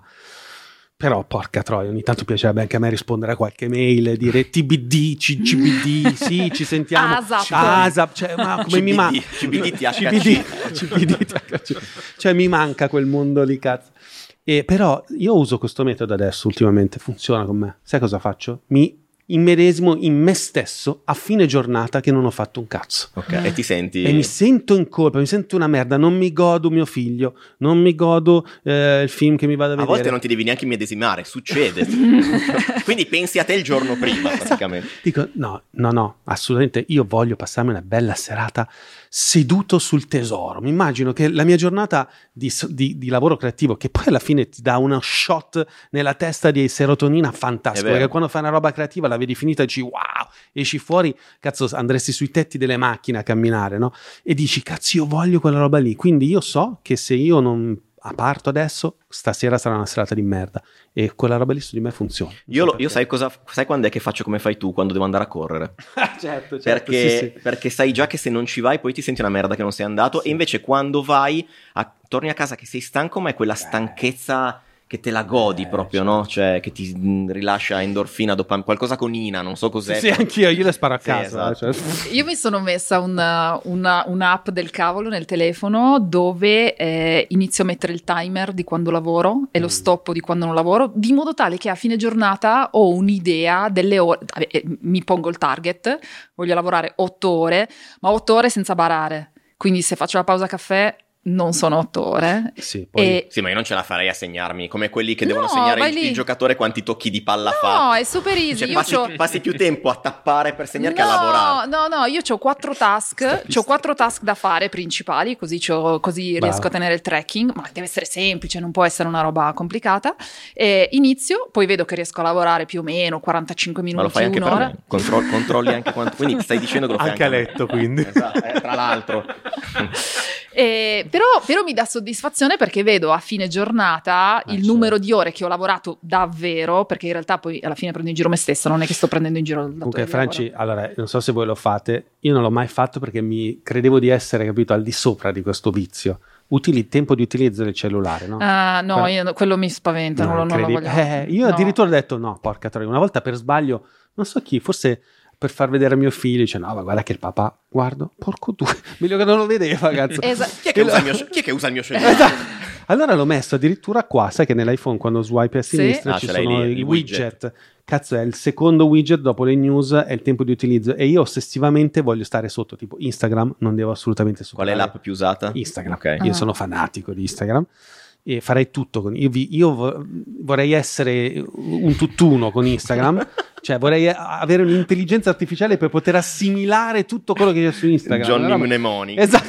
E, e devo star sotto l'ora e io continuo a vedere quanto sono 31 minuti. No, e, e questa cosa non può essere tutta la vita così, sarebbe una vita di merda, Certo. però ti allena a utilizzare di meno, a capire quando cazzo c'è quell'istinto da drogato e dici "Però lo prendo in mano, tac.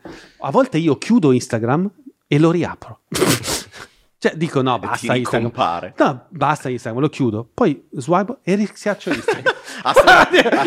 Cazzo, ma l'ho appena chiuso. Cioè, sul No, desktop, ma pure io. eh. desktop ci sono solo icone di Instagram sul No, desktop. ma io dico, lo chiudo, poi scorro tutte le app e riclicco Instagram. Aspetta, aspetta. Ok, ricominciamo da esatto, capo. esatto, ma è incredibile. È il motivo per cui io odio le piattaforme con contenuto verticale. E a me stanno sulle palle. Poi io e lei facciamo contenuti verticali perché se fai sto mestiere li devi fare. Mm. Però io le odio perché. certo, certo. Perché, ti- perché alla fine, dopo che sei stato mezz'ora lì, ti senti proprio, proprio di aver buttato via il tuo tempo, hai Sì. quella sensazione di fastidio Sì, sì, sì. e, e quindi... mm, Sì, poi io sono un curioso, quindi per me, mh, cioè, avere tutte quelle notizie, quelle... Poi in realtà ci sono contenuti. fighi. Il, mio problema è che i contenuti sono tutti belli. Se- poi uso- lo uso come, come dire, eh, starter. Ma Instagram di- o TikTok? No, no, TikTok mi dà proprio una Ah, sensazione perché di malessere TikTok istantaneo, non però... riesco ad avere contenuti belli, cioè... No, ci sono anche il problema è che sono randomici. Mm, e sì. quella è la differenza, ragazzi. Cioè, una piattaforma come YouTube. YouTube è un motore di Sì. ricerca, è il secondo motore di ricerca al mondo. Sì. Su YouTube ti- cerchi quello che vuoi e poi chiaramente l'algoritmo sulla base di quello che hai visto ti propone cose ana. TikTok è randomico. Adesso sì, nei commenti scriveranno "Ma no, su TikTok c'è anche il tasto cerca". Sì, non lo preme nessuno il tasto cerca. Su TikTok tu rimani in quella sezione lì, swipi e lui ogni 10 contenuti te ne propone la metà che è roba che tu non hai mai visto. Mm, Sì, sì. e, e non ce la fai, non- anche se tu dici ok, oggi uso TikTok, ma skipperò tutte le stronzate e mi fermerò solo No, a vedere. no, uno- se tu facessi così, dico guardo solo i contenuti seri, ce la fai al primo contenuto, al secondo contenuto, poi a un certo punto ti propone una roba che è una stronzata e il tuo cervello inconsciamente la vuole vedere quella stronzata, c'è poco da fare. E per quello che TikTok ha fatto questo successo enorme, per questo motivo qua. Però è svuotante, cioè non... È svuotante, sono completamente d'accordo e poi... E non dai Eh, attenzione, cioè non, non- non gli, dai, non gli dai- gli dai attenzione 5 secondi, Sì. poi vuoi il contenuto dopo. Ed è quello per cui la sera non riusciamo a guardarci un film. Dopo 20 minuti prendi il cellulare, anche se non ti è arrivata nessuna push, prendi il cellulare. Sì, Perché second ci- screen, ma infatti c'era la, la mia ex che lavorava mm, per X Factor e X Factor aveva capito sta roba e avevano tutte delle app cosiddette di second screen per in- poter intrattenere le persone anche durante la trasmissione in modo tale che non facessero altro. Minchia, tu pensa che roba. Capito? Cioè tu avevi l'app di X Factor che mentre accadeva X Factor potevi fare tipo ti, 5-6 ti cose tengo occupato da tutte le perché parti. lo sanno che tu Ti distrai. che poi a sto punto dico i dati di audience della TV non contano più un cazzo perché uno la tiene accesa ma in realtà è sul Eh, cellulare. certo, eh. Ma sì, ma lo sanno benissimo.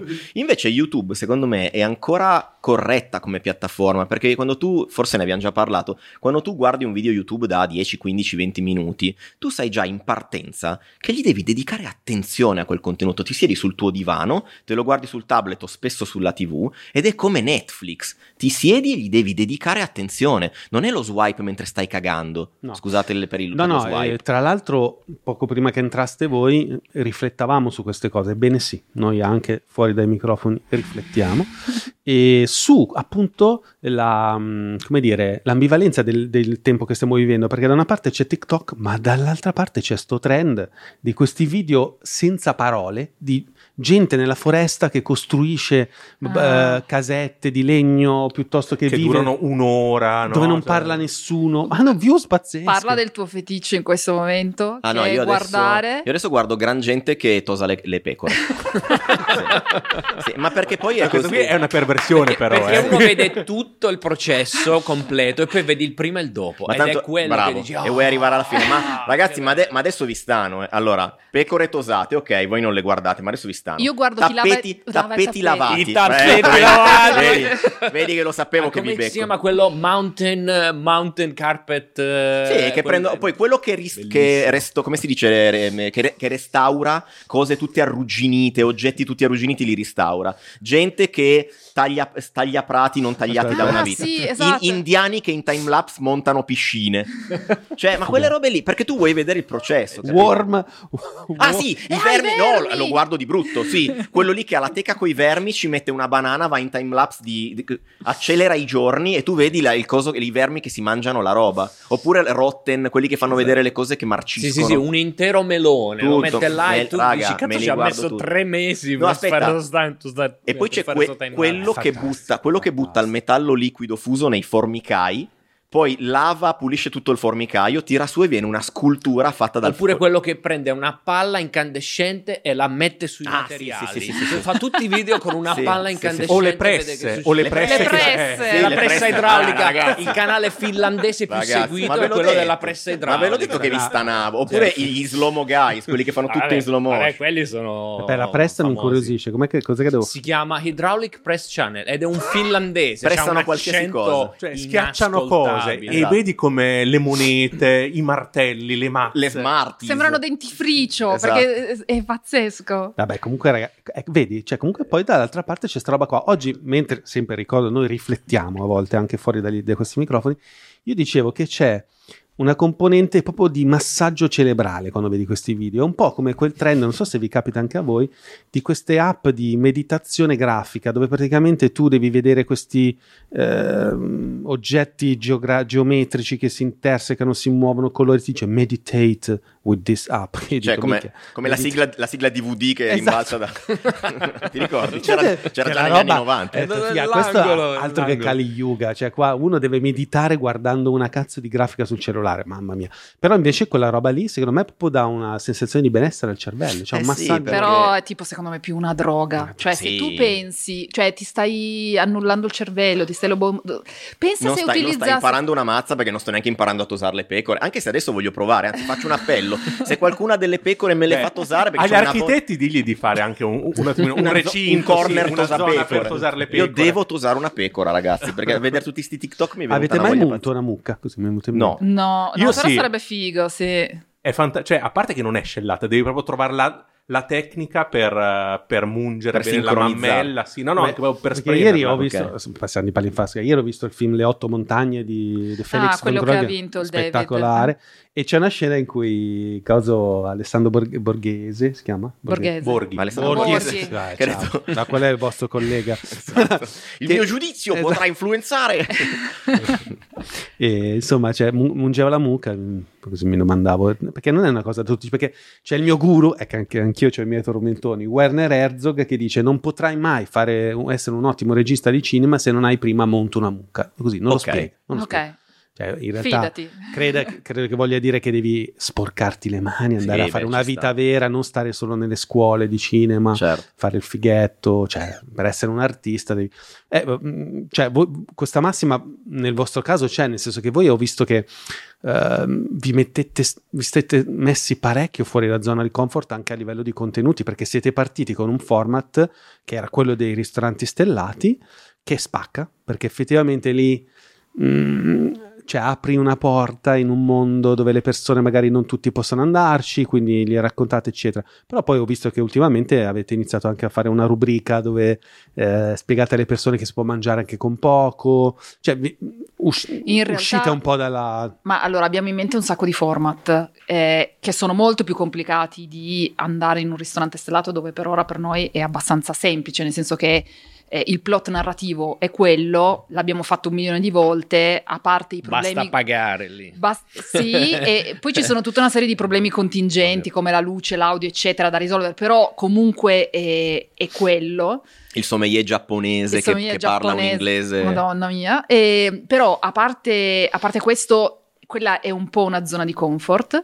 Eh, in- abbiamo in mente un sacco di altri eh, plot narrativi, storytelling relativi al mondo del food che stiamo cercando di mettere in piedi. Quello lì del panino era una, una delle, una delle cose, è un anno che ci stiamo lavorando, nel senso che è da un anno che io ho quell'idea lì e tra che abbiamo preso i contatti, abbiamo incominciato, io mi sono staccata e ab- l'abbiamo girato perché per girarlo eh, sono stati necessari, se non sbaglio, tre, tre o quattro giorni. Sono dovuti tornare tutte le volte. Andare e tornare, quindi da un punto di vista di effort produttivo, di tempo, è stato molto dispendioso. Ehm, Sembra una mega marchetta a, a quei produttori, ma in realtà non lo è. Esatto. Ok. Eh, quindi eh, noi siamo molto contenti di aver provato a fare quello e ne vorremmo sicuramente fare degli altri. Eh, dobbiamo adesso continuare a uscire dalla zona di comfort e provare a fare cose nuove, ma innanzitutto per noi stessi, perché più facciamo cose nuove, più ci divertiamo, più ci vengono idee e più ci viene lo stimolo a continuare, più facciamo sempre le stesse cose, più siamo noi i primi ad annoiarci. E torni un po' Quindi- in quel vortice di prima. Poi a me piace creare un contrappeso al tema dei ristoranti stellati, nel senso che purtroppo per fortuna è il format che ci ha fatto avere il, il successo iniziale e spesso quando veniamo fermati per la strada, qualsiasi cosa, noi siamo quelli degli stellati, che per carità non è che rinnego il format che ho creato, però mi dà un po' fastidio il fatto di essere accostato a un mio format. Noi abbiamo sul, sul video- sul canale tipo 200 erotti video, quelli degli stellati sono tipo men- ampiamente, saranno un quarto. Il grosso sono video di viaggi, video di altre cose, però c'è un sacco di gente, lo sappiamo, che tende a guardare solo quelli lì o comunque sono quelli. Quindi mi va di sottolineare il fatto che io e Franci non parliamo di ristoranti stellati, io e Franci parliamo di storie, di eccellenze, di prodotti di qualità, può essere anche il tortellino che ti fa la sdora o la lasagna della nonna, facciamo le videoricette anche per quello. E, e quindi questo format nasce anche col fatto di essere- fare da contrappeso a Certo. quel mondo lì. E sì, mi piace molto e tra l'altro... Anche mm, perché, scusami se ti interrompo, Vai. gli stellati e chi cucina nei ristoranti stellati non è che sono nati stellati. Un grande chef, par- partiamo dal presupposto che è un ottimo conoscitore della materia prima ed è lui il primo fan del panino fatto bene, della nonna che cucina bene, cioè le basi di una persona che è arrivato ad, ad ottenere tre stelle Michelin arrivano dagli argomenti terra terra della nonna che gli cucinava le cose buone, lui che ha imparato da lei, di cui nessuno parla. Tutti, tutti vedono la fotografia finale, lui che ha il ristorante tre stelle Michelin. Perché da- poi lui rielabora la tradizione, Eh, certo. non è che eh, si inventa totalmente da zero le cose, le rielabora in una maniera unica e in una maniera assolutamente eccellente, però parte da un punto e tu lo devi conoscere prima di parlare Mm. di evoluzione. Tra l'altro, i ristoranti stellati, ah, io per deformazione personale, essendo appunto formatore di- legato al mondo del denaro, della finanza, del business, mi fa specie le- vedere che falliscono. Cioè, tipo il Norma Copenhagen, eh, fallito. Cracco, leggevo qua 4,6 milioni di euro di, di, di, di, di. Allora, io su Cioè, quello sono messi, alcuni sono messi un po'. io su quello vorrei in realtà entrare nel dettaglio. Siamo Perché- nel posto giusto. Perché il punto è questo: eh, un imprenditore ha tante attività e un'attività come un ristorante stellato è la sua bandiera e quindi lui investe di modo tale da riuscire a fare altre tipologie di attività. Quindi io ci credo che l'attività di Cracco sia in perdita, ma la domanda è: e le altre? Punto numero uno. E punto numero due, magari ha un piano a 3, 4, 5 anni per arrivare in pari o per evolvere. Quindi questi titoli sensazionalistici io li trovo molto eh, semplificativi relativamente a, a quella che è la realtà dei fatti e bisognerebbe entrare nel dettaglio. Certo. Ehm, quindi ehm, lo trovo un esercizio che è utile per fare un po' di clickbait, per scatenare un po' di haters che dicono ecco, quelli lì non, non servono a niente, sono solo dei truffatori, poi alla fine sono in perdita, la vera cucina è la, vera cu- la cucina della nonna.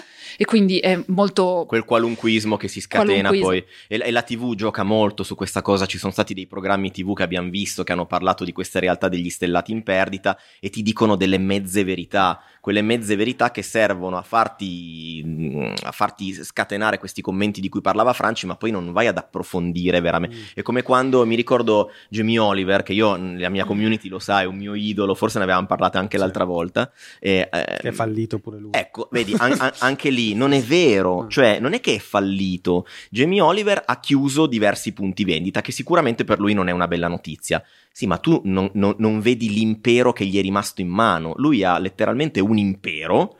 Quando hai un impero di quel calibro è anche difficile star dietro a tutto. Il giornalista se ne esce con il 3 per- adesso eh, eh, sparo una proporzione, il 3% del suo impero che aveva ha chiuso perché sono quegli X locali e tu ti prendi una notizia parziale che Jamie Oliver ha chiuso X ristoranti nel mondo e sembra che stia fallendo, ma tu non hai idea di, qual- di quanto altro indotto ha uno come Certo. Jamie Oliver tra TV, libri, tutti i ristoranti che gli sono rimasti aperti e le mille altre cose che fa perché è uno che non sta con le mani in mano, ma è uno che ogni giorno fa una roba nuova. Sì, c'è anche i prodo- nei supermercati inglesi c'hai i prodotti Ma c'è di Sì. tutto. Eh, Jamie Oliver c'è dal gelataio a, a- c'è di tutto, Sì. veramente Poi impressionante. ti, ti no? può piacere, non ti può Sì. piacere, però io adesso mi legavo alla notizia, è il bancarotta e tu associ quella roba lì e sembra che lui è sotto un ponte. Allora, Detto secondo me, questo- detto questo, secondo me c'è un, un po' di verità dappertutto, nel senso che Sì. parlando anche con Diego, Diego Rossi, lo saluto, grande professionista che mi permette sempre di andare a mangiare al suo ristorante saltando la fila, no scherzo, però insomma, volevo dire, lo saluto, gli voglio proprio bene, anzi secondo me è il numero uno.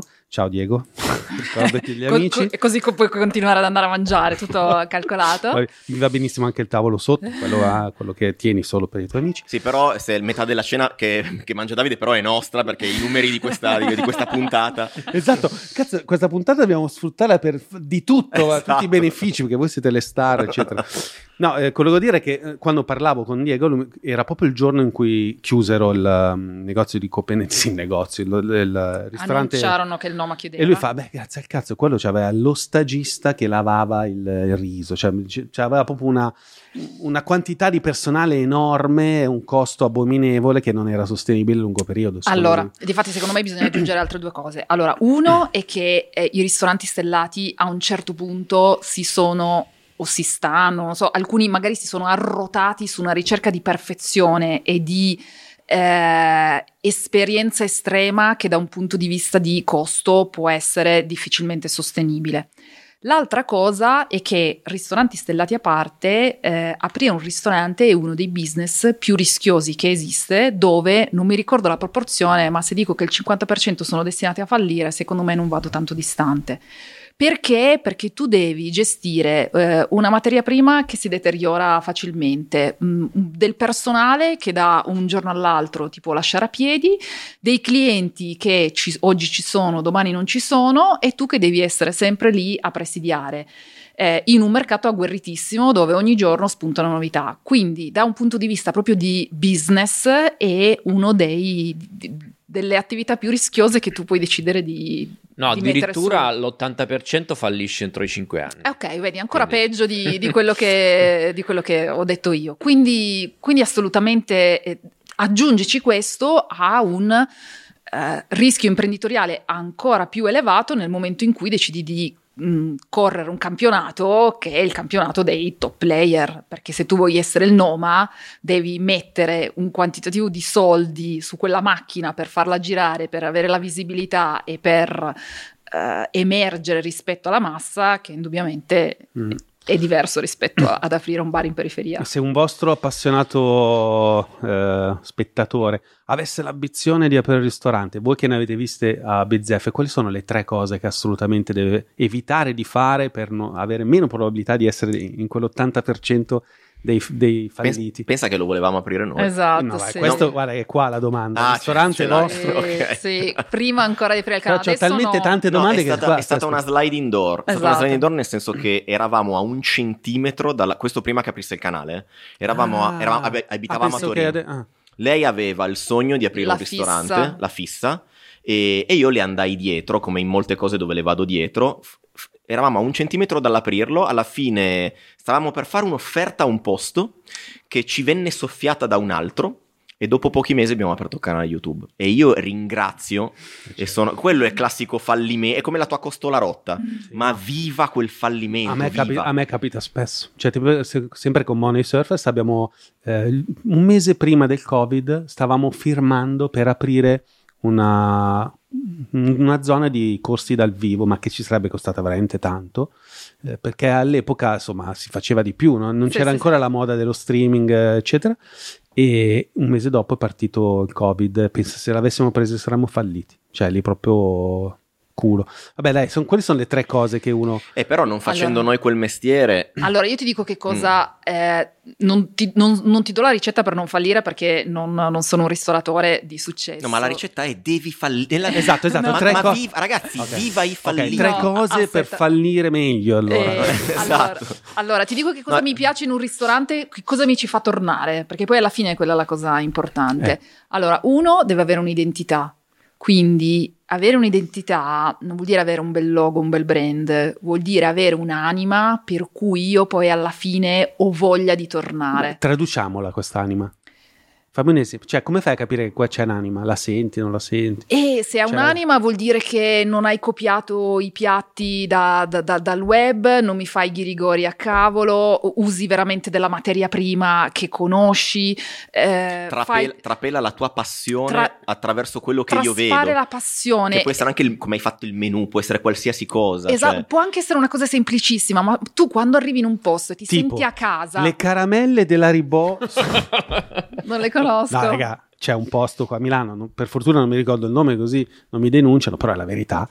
Aveva 4 stelle e mezzo poi ho detto, io distrattamente ero in macchina, volevo mangiare con loro due, dai andiamo qua, eh, perché dovevo andare in quella zona di Milano, ho detto questo qua è quello che ha più voti, più- andiamo là, Abbi- scopriamo che questi avevano preso un botto di voti perché mettevano gratis le caramelle a No, Ribò. si mangiava bene. Si in mangiava realtà, bene, Però comunque. c'era sta cosa senza senso. C'erano cioè i tu bidoni di caramelle sul E tavolo. gratis. Le caramelle a Ribò, perché e- tu dici, e eh, è una cosa le originale. però- andare, scusate. l'acquisto. Però 4 euro di coperto, eh. Sì, però capisci, perché ah, lì io non vorrei che sfoci anche nel fatto, ah sì, perché poi si è scoperto che questo qua lavorava alla Ribò, no? O Mhm. qualcosa. Caramelle, eh, si occupava di Cioè distribuzione dici, ah, di certo, la mia identità è questa, mettere le caramelle da Ribò. Mm, Non lo so, cioè, No, è mm, sfuggente questa cosa. Sai dell'anima. qual è il primo Cioè, segno dove io mi accorgo che uno sta lavorando bene? Quando entri e noi generalmente siamo due persone che attaccano la pezza sul cibo, ma va. Eh, qua- qua- quando andiamo nei posti e trovo il titolare o magari comunque chi lavora lì, che appena io vedo che ce n'è anche dall'altra parte, che lui non mi molla più, quello è un segno che è un pazzo furioso e il, eh, ne abbiamo fatto mille esempi durante questa intervista, no?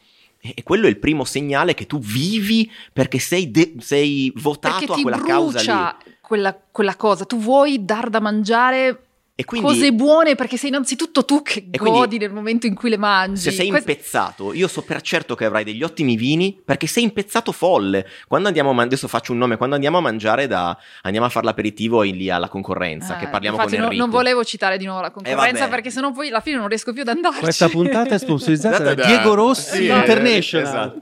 No, però però lo, lo vedi proprio, parliamo con lui, lui è proprio il classico Certo. oste vero che ci Saluto parla. Enrico, tra l'altro lo conosco anch'io. Dove, do- dove va a trovare i fornitori, che trova il pazzo furioso che fa la caponata, che fa eccetera eccetera, e lì capisci che ha dei prodotti cazzuti perché c'è una ricerca dietro di un certo tipo. E quindi a quel punto vado sulla fiducia in un posto così, dammi quello che vuoi, cioè fammi da mangiare quello che vuoi, Sì. non, ti, non ti ordino neanche.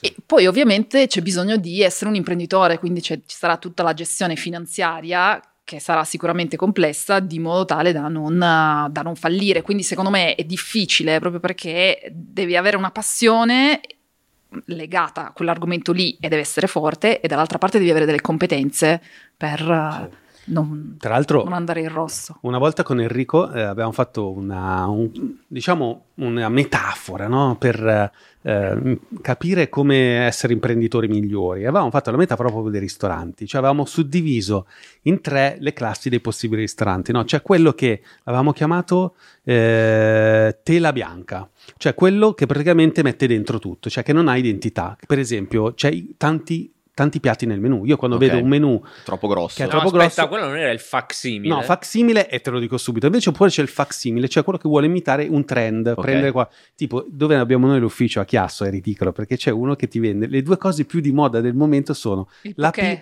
la poké e la- e pinza. Ok. Cioè lui fa pinza e, E poké. insieme però. Ok. Dice "Eh raga, E cos'è da, che e vai-" da bere il bubble tea. Esatto. che, che ancora non so cosa sia, tra l'altro. Sì, no, lo sapete che è una moda incredibile, i ragazzini vanno matti. esatto.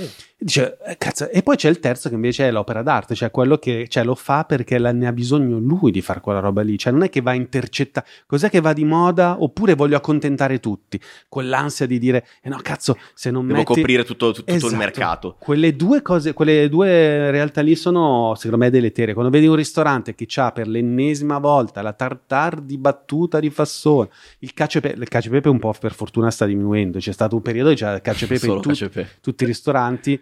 A me quelli col menù enorme mi fanno paura.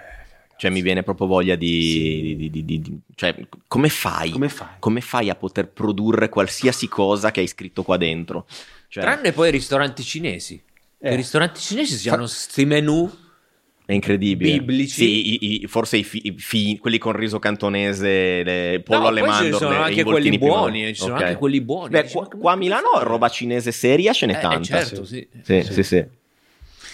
Ehm, no, beh, tra l'altro, mh, ne- nel- negli ultimi format che avete fatto, posso, un- c'è stato un momento che ho avuto un flash. Mi siete sembrati un po' tipo linea verde. Adesso con tutta la. Sì, sì, sì. Ci sei tu che vai dentro Sì, sì. nei- nei- nei- nelle fabbriche di gorgonzola. Sì, sì, o mela verde, perché poi alla fine sono Mela verde, sì. Ehm, esatto, più mela verde. C'è uno che ha scritto un commento che ha detto cazzo questo qui va nel secondo, nella seconda puntata, il commento era mela verde, virgola, ma fatto meglio.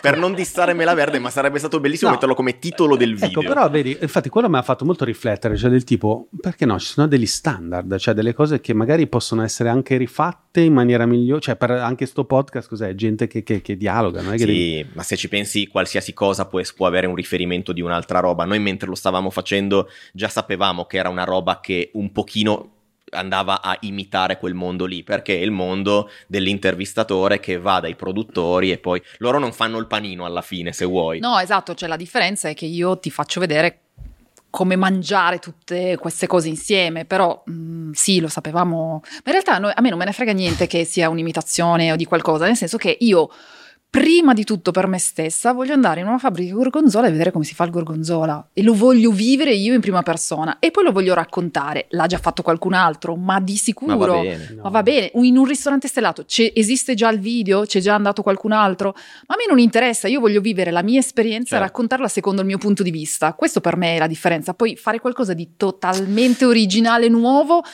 adesso nel 2023 secondo me è difficile. Ma, No, in realtà Eh, sai dove sta l'originalità? Nel punto di vista. N- nel fatto che Sì. sei tu che racconti Esatto. quella Esatto. cosa. Cioè, perché io ne parlo anche sempre con i colleghi content creator, non è tanto il cosa racconti. Perché il cosa, quel cosa lì che racconti, magari lo raccontiamo in tanti. Oggi che fanno gli stellati, se vai su YouTube e scrivi ristorante stellato, sono in mille che, che- che provano a fare i video sugli stellati. E il come. Quindi l'originalità sta nel fatto che sei tu che parli di una cosa di cui parlano tutti. Ma l'originalità sta in te. Se tu riesci a emergere col tuo stile, farai. cioè, i, i- numeri alla fine vengono fuori.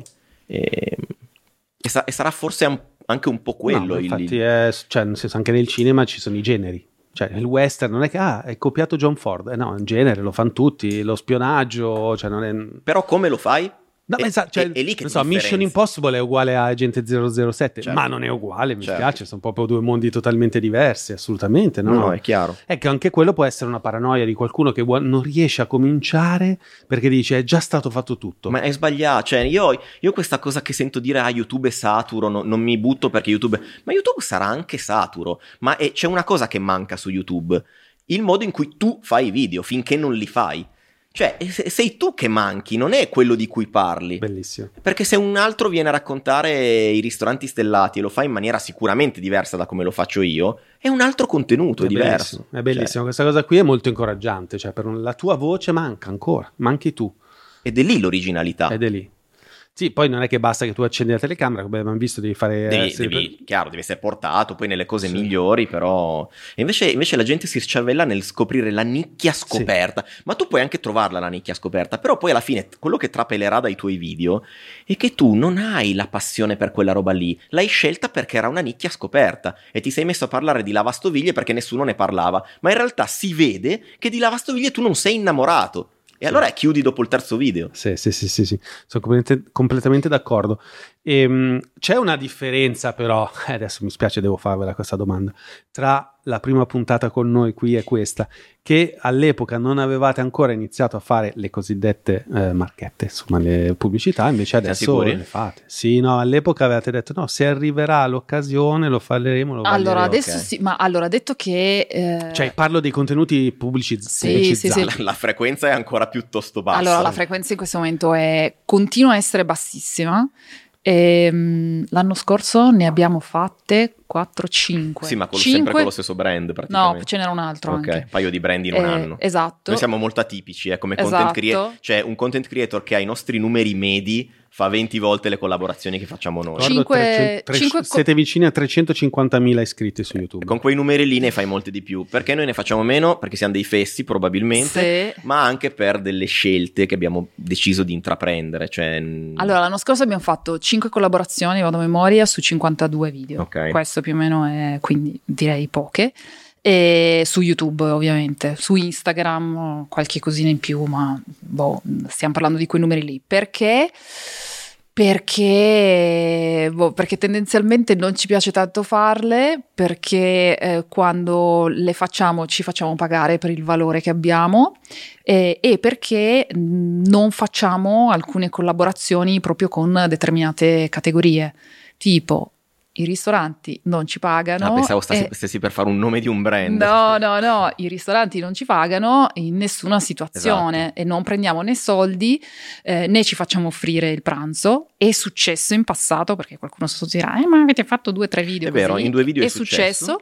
ma abbiamo Ora non lo cap- facciamo più. ma abbiamo capito che non è una cosa, una cosa giusta, Giusta. Da, da fare ehm, per mm, mantenere, diciamo, una certa indipendenza, che poi in realtà, No, ragazzi, i, i- cioè, i motivi principali è sono come due. se io mi dico non mi faccio offrire il pranzo da bottura perché sennò dico che bottura è bravo. No, fa, fa- però- fa ridere, ok? Esatto. Però meglio non farselo Esatto. offrire, cioè nel senso... Noi non facciamo video su commissione nei ristoranti per due motivi. Il primo è l'attendibilità di quello che diciamo, altrimenti piove il commento, eh, per forza è buono, te l'hanno offerto. E va bene, quindi questo è il primo motivo. Ma il secondo e più importante e reale motivo è che noi non vogliamo che né il ristoratore né chi guarda il video possa pensare che il valore di quello che stiamo facendo in quel posto equivalga a un pranzo offerto. Hmm. Ah, perché bello. le cose Allora- non stanno per niente non stanno così. più così. Ma per niente. E quindi pref- preferisco pagarmelo il conto, onde evitare che tu pensi che offrendomelo siamo pari e patta, perché non stanno così le cose. Quindi me lo pago. In più sono anche attendibile in quello che dico. Quindi con i ristoranti, e ci scrivono tutti i giorni, qualsiasi tipo di ristorante, non facciamo collaborazioni né video su commissione. I soldi possono arrivare da eh, player del mondo travel, quindi da brand del mondo travel, dove è più facile che noi magari... ehm, ovviamente il servizio che offrono deve essere un servizio per noi di valore. Se è un servizio che non conosciamo, che non abbiamo provato, che riteniamo non di valore, ed è successo un sacco di volte, non ti posso fare i nomi, ovviamente noi diciamo no grazie. Se arriva una cosa di valore è più facile che riusciamo a farlo con il mondo del travel, con il food è più difficile per il tema della- Conflitto di interesse. del conflitto di interessi, capisci? Mm. E Attenzione, Volevo- la Francia ha tirato fuori qualcosa. Sì, ho, ho tirato fuori il quaderno perché ma non so se mi, se mi addentro nel, nel mio quaderno di appunti, ma perché io volevo spiegare eh, sia ai content creator che secondo me molti sono giovani e non hanno, non hanno la percezione di quello che fanno, sia a chi lavora con un content creator come si fa a capire quanto vale una collaborazione perché è qualcosa di intangibile. Ti possono chiedere uno, ti possono chiedere un milione e, la- e tu lo guardi dicendo "Mm, mm, ma perché? Ci sono tre eh, sostanzialmente asset di valutazione. Il primo è eh, il valore della persona in sé. Eh, decido di fare una collaborazione, eh, faccio a caso, Riso Scotti con Gerry Scotti perché? Perché ha tutta una serie di valori che vengono riflessi sul brand, perché voglio lavorare con lui, perché casualmente ha il mio, il mio stesso cognome, si allineano i pianeti, è proprio, è proprio lui che voglio. Quindi che valore ha la persona in sé che parla del tuo prodotto? La seconda è eh, il eh, valore della produzione. Qual è il tuo costo opportunità di fare un video? Se tu chiami al tuo matrimonio uno che ti fa un video, quanto lo paghi? Tanto, ok? Eh, o che ti fa un, uh, uno shooting fotografico, lo paghi. Quindi c'è un valore proprio di produzione Tecnico. fisica. Perché? Perché ci sono dei macchinari, ci sono delle expertise, c'è il montaggio e tutto quanto. Il terzo asset, che è quello che vale più di tutto, a mio avviso, nel momento in cui si parla di determinati personaggi, poi se parli di Rihanna, ovviamente stiamo parlando di altri campionati, è il valore del media, il valore della rich media. Quante persone io riesco a raggiungere con quel determinato video e come lo valuti? Lo valuti nel costo opportunità che io avrei nel momento in cui devo pagare Facebook, YouTube, Instagram per far vedere un mio video 15 secondi. Dove tu sei il brand, cioè che io brand. Dove io sono il brand. Mm. Io sono il brand e dico io ho questo video di 15 secondi, voglio farlo vedere a mille persone. Quanto mi costa? Quanto mi costa? Quanto ti costa? Allora, eh, il val- il- l'unità di misura eh, di, una, di, una, di, di un'attività di questo tipo è il CPM, cioè il cost per mille. Mille impression. Views o impression? Views se si tratta di video, impression se si tratta di banner. Io, mh, quanto, quant'è questo, questo CPM? Questo CPM possiamo dire in linea teorica, quindi non è, non è un valore perché è un argomento complicatissimo dove ci sono delle persone che studiano e fanno dei master e ci sono dei centri media eh, Specializzati. specializzati in questo, quindi è un mestiere complicatissimo, però semplificando uno può dire ok, potrebbe valere 5 euro. Ipotizziamo, è un numero sparato a caso, non è così sparato a caso, ci sono dei range, però ipotizziamo che per parlare a mille persone per 15 secondi io debba spendere 5 euro. Quindi, perché mi sono fatta il disegnino qua Eh, di no. modo tale da, da- da fare il calcolo, perché poi alla fine viene un numero enorme che uno dice wow. Eh, se io ragiono per un secondo, quanto vale? Vale tr- 0,333 secondi, ok? Quanti secondi facciamo vedere noi un... Parliamo di un ristorante stellato, ma può essere qualsiasi cosa.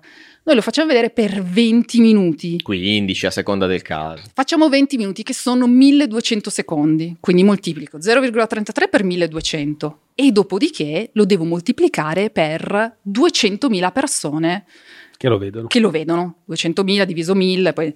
Quanto fa questo numero? Questo numero Ho fa... un po' paura a sentire la risposta. Sì, 8 milioni. no, fa 80.000, e- fa 80.000 euro. Allora, eh, è un numero che io non pagherei mai se io fossi un'azienda a, una, a un una content pers- a un creator. content creator, ma banalmente perché se hai 100.000 euro diversifichi. eh, o perché hai una strategia che non è one shot su una sola persona, su un solo video, eh, lo diversifico sulla parte di ehm, secondaggi pre-roll YouTube, eh, lo diversifichi sulle affissioni, lo diversifichi Media sul tradizionali. media tradi- lo, lo diversifichi in n modi, Certo. ok? Eh, quindi poi lo devi dimezzare perché magari dici, "Beh, ma sono 200.000 views, però in realtà è il 50%, quindi diventa 40.000. Poi dici, eh, però magari eh, non parlano con il tone of voice esattamente che vorrei io, perché se mi faccio io i miei 15 secondi, eh, Me li faccio come dico io. Me li faccio come dico io, col regista che dice quello che voglio io, che fa vedere il prodotto come voglio io, magari tu non lo mostri nello stesso modo e quindi dimezzi. Quindi a un certo punto ovviamente non, non- non è un valore di mercato questo. Però eh, per me è interessante mettere questo numero qua, che è un numero assurdo, eh, per far capire quanto vale il costo opportunità che una persona che non è assolutamente in questo campo qua e su cui io non potrei mai fare un discorso di questo tipo, perché un ristoratore non, non- Non non- ti segue non mi segue così. al CPM, si è già impiccato. E, e poi tu sembreresti un venditore di folletto alla Esatto. Mm. Eh, quindi io ha un valore altissimo. Quindi eh, bisogna poi, ovviamente, calcolare i secondi, calcolare il target a cui lo stai facendo vedere. Perché il vantaggio di lavorare con piattaforme con YouTube, Instagram, Facebook è che tu puoi essere molto preciso, molto targetizzato, dire lo voglio solo far vedere a quelle persone che hanno quel determinato interesse, eccetera. E su YouTube ci sono. Mentre invece il mio target è Per assurdo su, cana- su- su canale 5 peschi a strascico. Sì, sì. Ma Esatto. infatti, tra l'altro, secondo me, per assurdo, si stanno dimenticando anche una roba in quella triplice osservazione che hai fatto. Cioè il fatto che quando qualcuno viene dentro di voi e ficca dentro roba dentro di voi, si Che detto, bene- che detto sì. così bene, ma non benissimo. ficca dentro un contenuto dentro di voi, beneficia della storia, della relazione che voi avete con i vostri follower, Certo. chiamateli come cazzo E volete. il valore di- del personaggio è quello che ti dicevo, è il valore di Gerry Scotti. Gerry Scotti è qualcuno che, se- che, Che è tuo zio, ti che è fidi tuo zio, ti Scotti, no? fidi Ok. perché, perché c'è un'empatia, è il valore del testimonial. Tu hai il valore del testimonial, il valore della produzione e il valore della rich media. Però vedi, Gerry Scotti non fa la pubblicità di come fare il presentatore, cioè non so come dire, Geriscotti che vende il riso, non è come voi che vendete il food. Perché Geriscotti col food non c'entra un cazzo. E Invece voi avete Quella sia... è una vera marchetta. Eh, Quella esatto. è Chiaro, una chiaro. Voi invece portate sia la relazione, ma Certo. anche effettivamente, oggi abbiamo parlato di food per due ore, il know-how. È, Ma- è do- è diverso. Certo. Cioè, se io chiamo George Clooney che mi vende il caffè, porto George Clooney il caffè, ma George Clooney di caffè non sa un cazzo. Giusto. No, Invece io però se- te lo rende cool. Ho capito. Quindi, Eh, quindi, quindi guarda, io, io- È, un po', è un po' novecentesca sta roba, cioè non so quanto durerà ancora il Mm. fatto che arriva, cala dall'alto il personaggio strafigo e tutti comprano un espresso perché cioè, mi sembra Beh, una roba Brad che... Si... Pitt eh, che faceva la pubblicità al caffè mi ha, mi, mi- mi ha convinto. Eh, lo so. Sì, però per un motivo completamente diverso. Eh, cioè, non so, nel senso che invece quella roba lì è in più perché voi portate la vostra Ma autorevolezza. utopisticamente sarebbe bello un Cazzo. mondo dove il testimonial crede veramente nel Esatto. brand che lo paga. E quando succede quella roba lì nel, nel vostro ma è per quello che adesso tutti vengono su, cioè, vogliono venire, perché voi portate non solo la notorietà la- banale, la volgare, commun- pornografica, ma l'autorevolezza. No, la community Eh. si fida del creator. Eh, la cosa più, più adesso Cioè, se, dico se, una se cosa Galeazzi molto... dice una roba di tecnologia, Ma non è come se la dice Ma che cazzo ne so, Fi- Amadeus. Ma per me Cioè, Galeazzi, Gale- cioè ti dico, Galeazzi per me è talmente tanto diventato il mio, eh, il mio guru del tech che io, e probabilmente non credo di essere l'unico, quando voglio comprare un oggetto non vado su Amazon, io vado su YouTube e voglio il suo video e se, se il suo video non c'è mi incazzo. Perché Capisci? voglio comprare quell'oggetto Eh, lì. capisci? La, la- la cosa, la cosa più è- è preziosa che i content creator hanno è la fiducia della propria comunità. Non sono i soldi che ti paga il brand. Lo so, è una cosa paraculo, la dico lo stesso. La cosa più preziosa che io e Franci abbiamo è la fiducia Eh, dei nostri è follower. E io prima. quello che voglio evitare è prendere i soldi e parlare di una roba che non mi Esatto, piace o bravo. che ai miei follower non Bravo. serve. Tu fai una marchetta sbagliata e ti sputtani No, pro- 5 anni di, di... No, probabilmente con una marchetta sbagliata non ti sputtani, ma se ne fai una, ne fai anche due. Ne fai a- Eh no, perché, Perché la, piace. montagna, la, Eh. montagna, la montagna si sgretola, il tuo tesoretto si sgretola piano piano. Sì, sì, sì. E quello è il problema, non li perdi tutti subito, li perdi piano piano e non te ne accorgi. E allora è per quello che io e Franci veloci, facciamo eh, pochissime è- di queste cose qua. E quelle che facciamo ci crediamo. Quando parliamo di NordVPN, che non ho problemi a citare, perché tanto alla fine è que- il grosso che abbiamo fatto l'anno scorso è quello. E è vero, è un servizio che mappa tutta YouTube, e probabilmente la gente si è anche un po' rotta le scatole di sentirlo. Però è un buon servizio, l'abbiamo provato, funziona bene. Cioè, Gli- I pianeti si sono allineati anche dal- da un punto di vista dell'accordo economico, perché poi non è un segreto sì. che veniamo pagati. Sì, e sì. allora io parlo volentieri di Mm. un brand che Mm. mi dà un buon servizio e che mi paga quello che io chiedo. Certo. Di- tipicamente, non so se te l'abbiamo detto l'altra volta, tipicamente i brand che hanno i soldi, che vogliono lavorare con noi, a noi non piacciono, Eh, e i brand sì, che sì. piacciono a noi non hanno i soldi. Di, so- di solito è questo Sì, quello sì, che mi ricordo, mi ricordo, mi ricordo. Ok. Il pastificio mega autentico, Capito. quello là dice, ah, ragazzi, Pastificio. gli 80.000 della Franci, cioè, Ma no, ma io non posso neanche. No, io ma non, non chiediamo quelle cifre lì. no, ma noi non, noi non chiediamo nessuna cifra, cioè questo è il No, ma punto. se le dovessimo chiedere non sarebbe mai quella Ma che hai no, detto. Eh, ma- guarda che comunque noi abbiamo fatto, adesso non posso dirlo per evidenti motivi di, di commerciali, però noi abbiamo appena finito la collaborazione con Milanese Imbruttito, servizio fantastico, perché noi avevamo un'intuizione che ci fosse una- un, un incrocio, dai, tra il nostro target e loro, ma loro ti danno chiave in mano, cioè tu non fai niente, ti danno la sceneggiatura, ovviamente poi con massima flessibilità, nel senso che ci hanno mandato uno script, non ci è piaciuto, ce l'hanno rifatto totalmente diverso, ci è piaciuto, siamo andati avanti. Due, due, mm, location, due troupe, eh, cioè una roba incredibile, due regi, c'erano pure due registi a un certo punto. Eh. Infatti, non sapevamo più a chi cazzo dare ascolto. Che litigavano tra di sì, loro. no, no, erano, no, però insomma l'atmosfera era bella attesa, diciamo, seria, attori, Eh, montaggio, grossa. pushano anche su un po' di marketing eh, del contenuto, cioè insomma è un servizio della Madonna. Non sono quelle cifre che hai detto tu, ma ti dirò che comunque sono quattro, Mm. i zeri sono quattro Ok. ed è interessante. Perché comunque per un brand, io non sono né Fi- eh, Stellantis, che cazzo ne so, sono Apple, non sono niente, però per noi era una figata l'abbiamo fatto alla fine, perché Ok. comunque sappiamo che nel lungo termine ci torna. E il punto è che è un mercato che assolutamente non si conosce. È difficilissimo capirne il valore, bisogna essere dentro Eh sì, per eh sì. avere la sensibilità sui numeri Scusi, aggiungo, ed è pieno di ciarlatani. ed è pieno in- di ciarlatani. Perché l'altra cosa che io noto è che quando ci avviciniamo a un brand, fa- per, per me Franci è più facile quando andiamo a una fiera e ci sono i brand del food che ci conoscono e sono loro che ci tirano dentro. Ok. E lì è in discesa, perché se devo andare io a vendermi, lo faccio, l'abbiamo anche fatto, ma a parte che ci sentiamo molto venditori di folletto perché notiamo che spesso le altre persone non capiscono proprio quello che stiamo dicendo. Eh, e sì. poi ci sono un sacco di brand che si sono bruciati, si sono scottati, scusa, si sono scottati con, ragazzi, inutile dirlo, nei social c'è anche un sacco di gente finta che poi vabbè ci sono alcune piattaforme dove non, non- non lo dico io, lo sanno tutti, dove ti puoi bom- pompare i follower.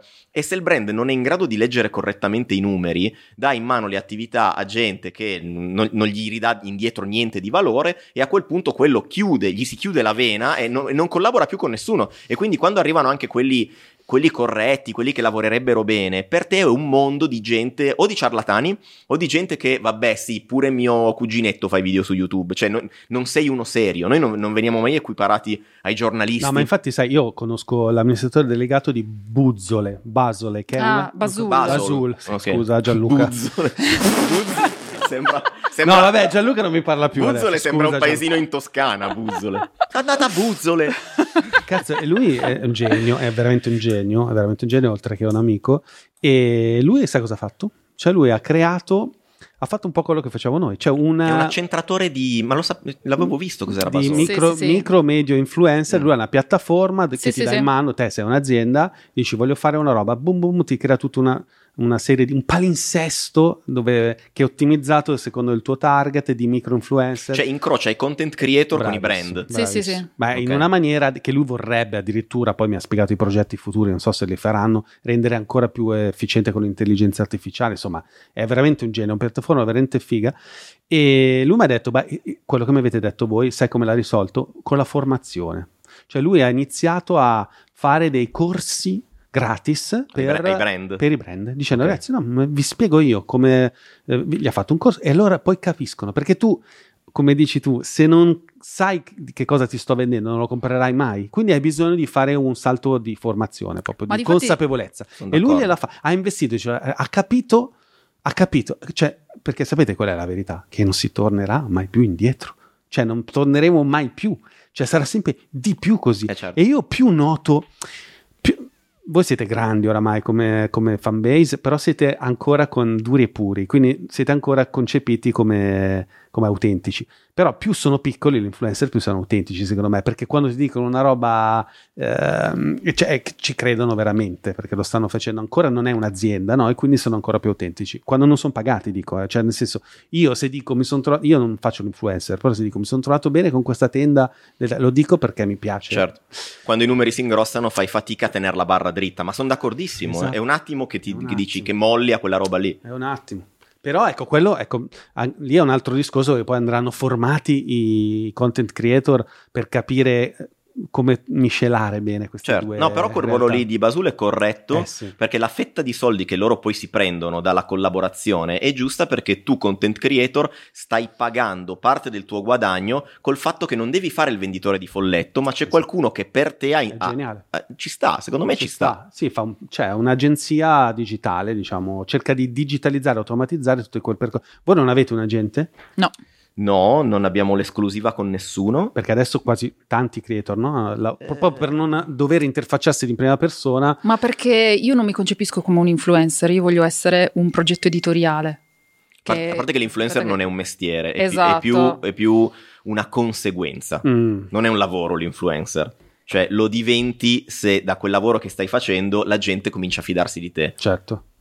No, perché la parola influencer è una roba che mi fa venire anche, Anche a me, a me, un, po di, non- un po' di psoriasi. Detto che Però, fa- però, ecco, non, non pensate che sia funzionale avere qualcuno che appunto si interfaccia al posto vostro con i brand? Per- Eh, ma il punto è che noi siamo talmente di nicchia e vogliamo sempre di più diventarlo in termini di specializzazione in ambito food, Mm.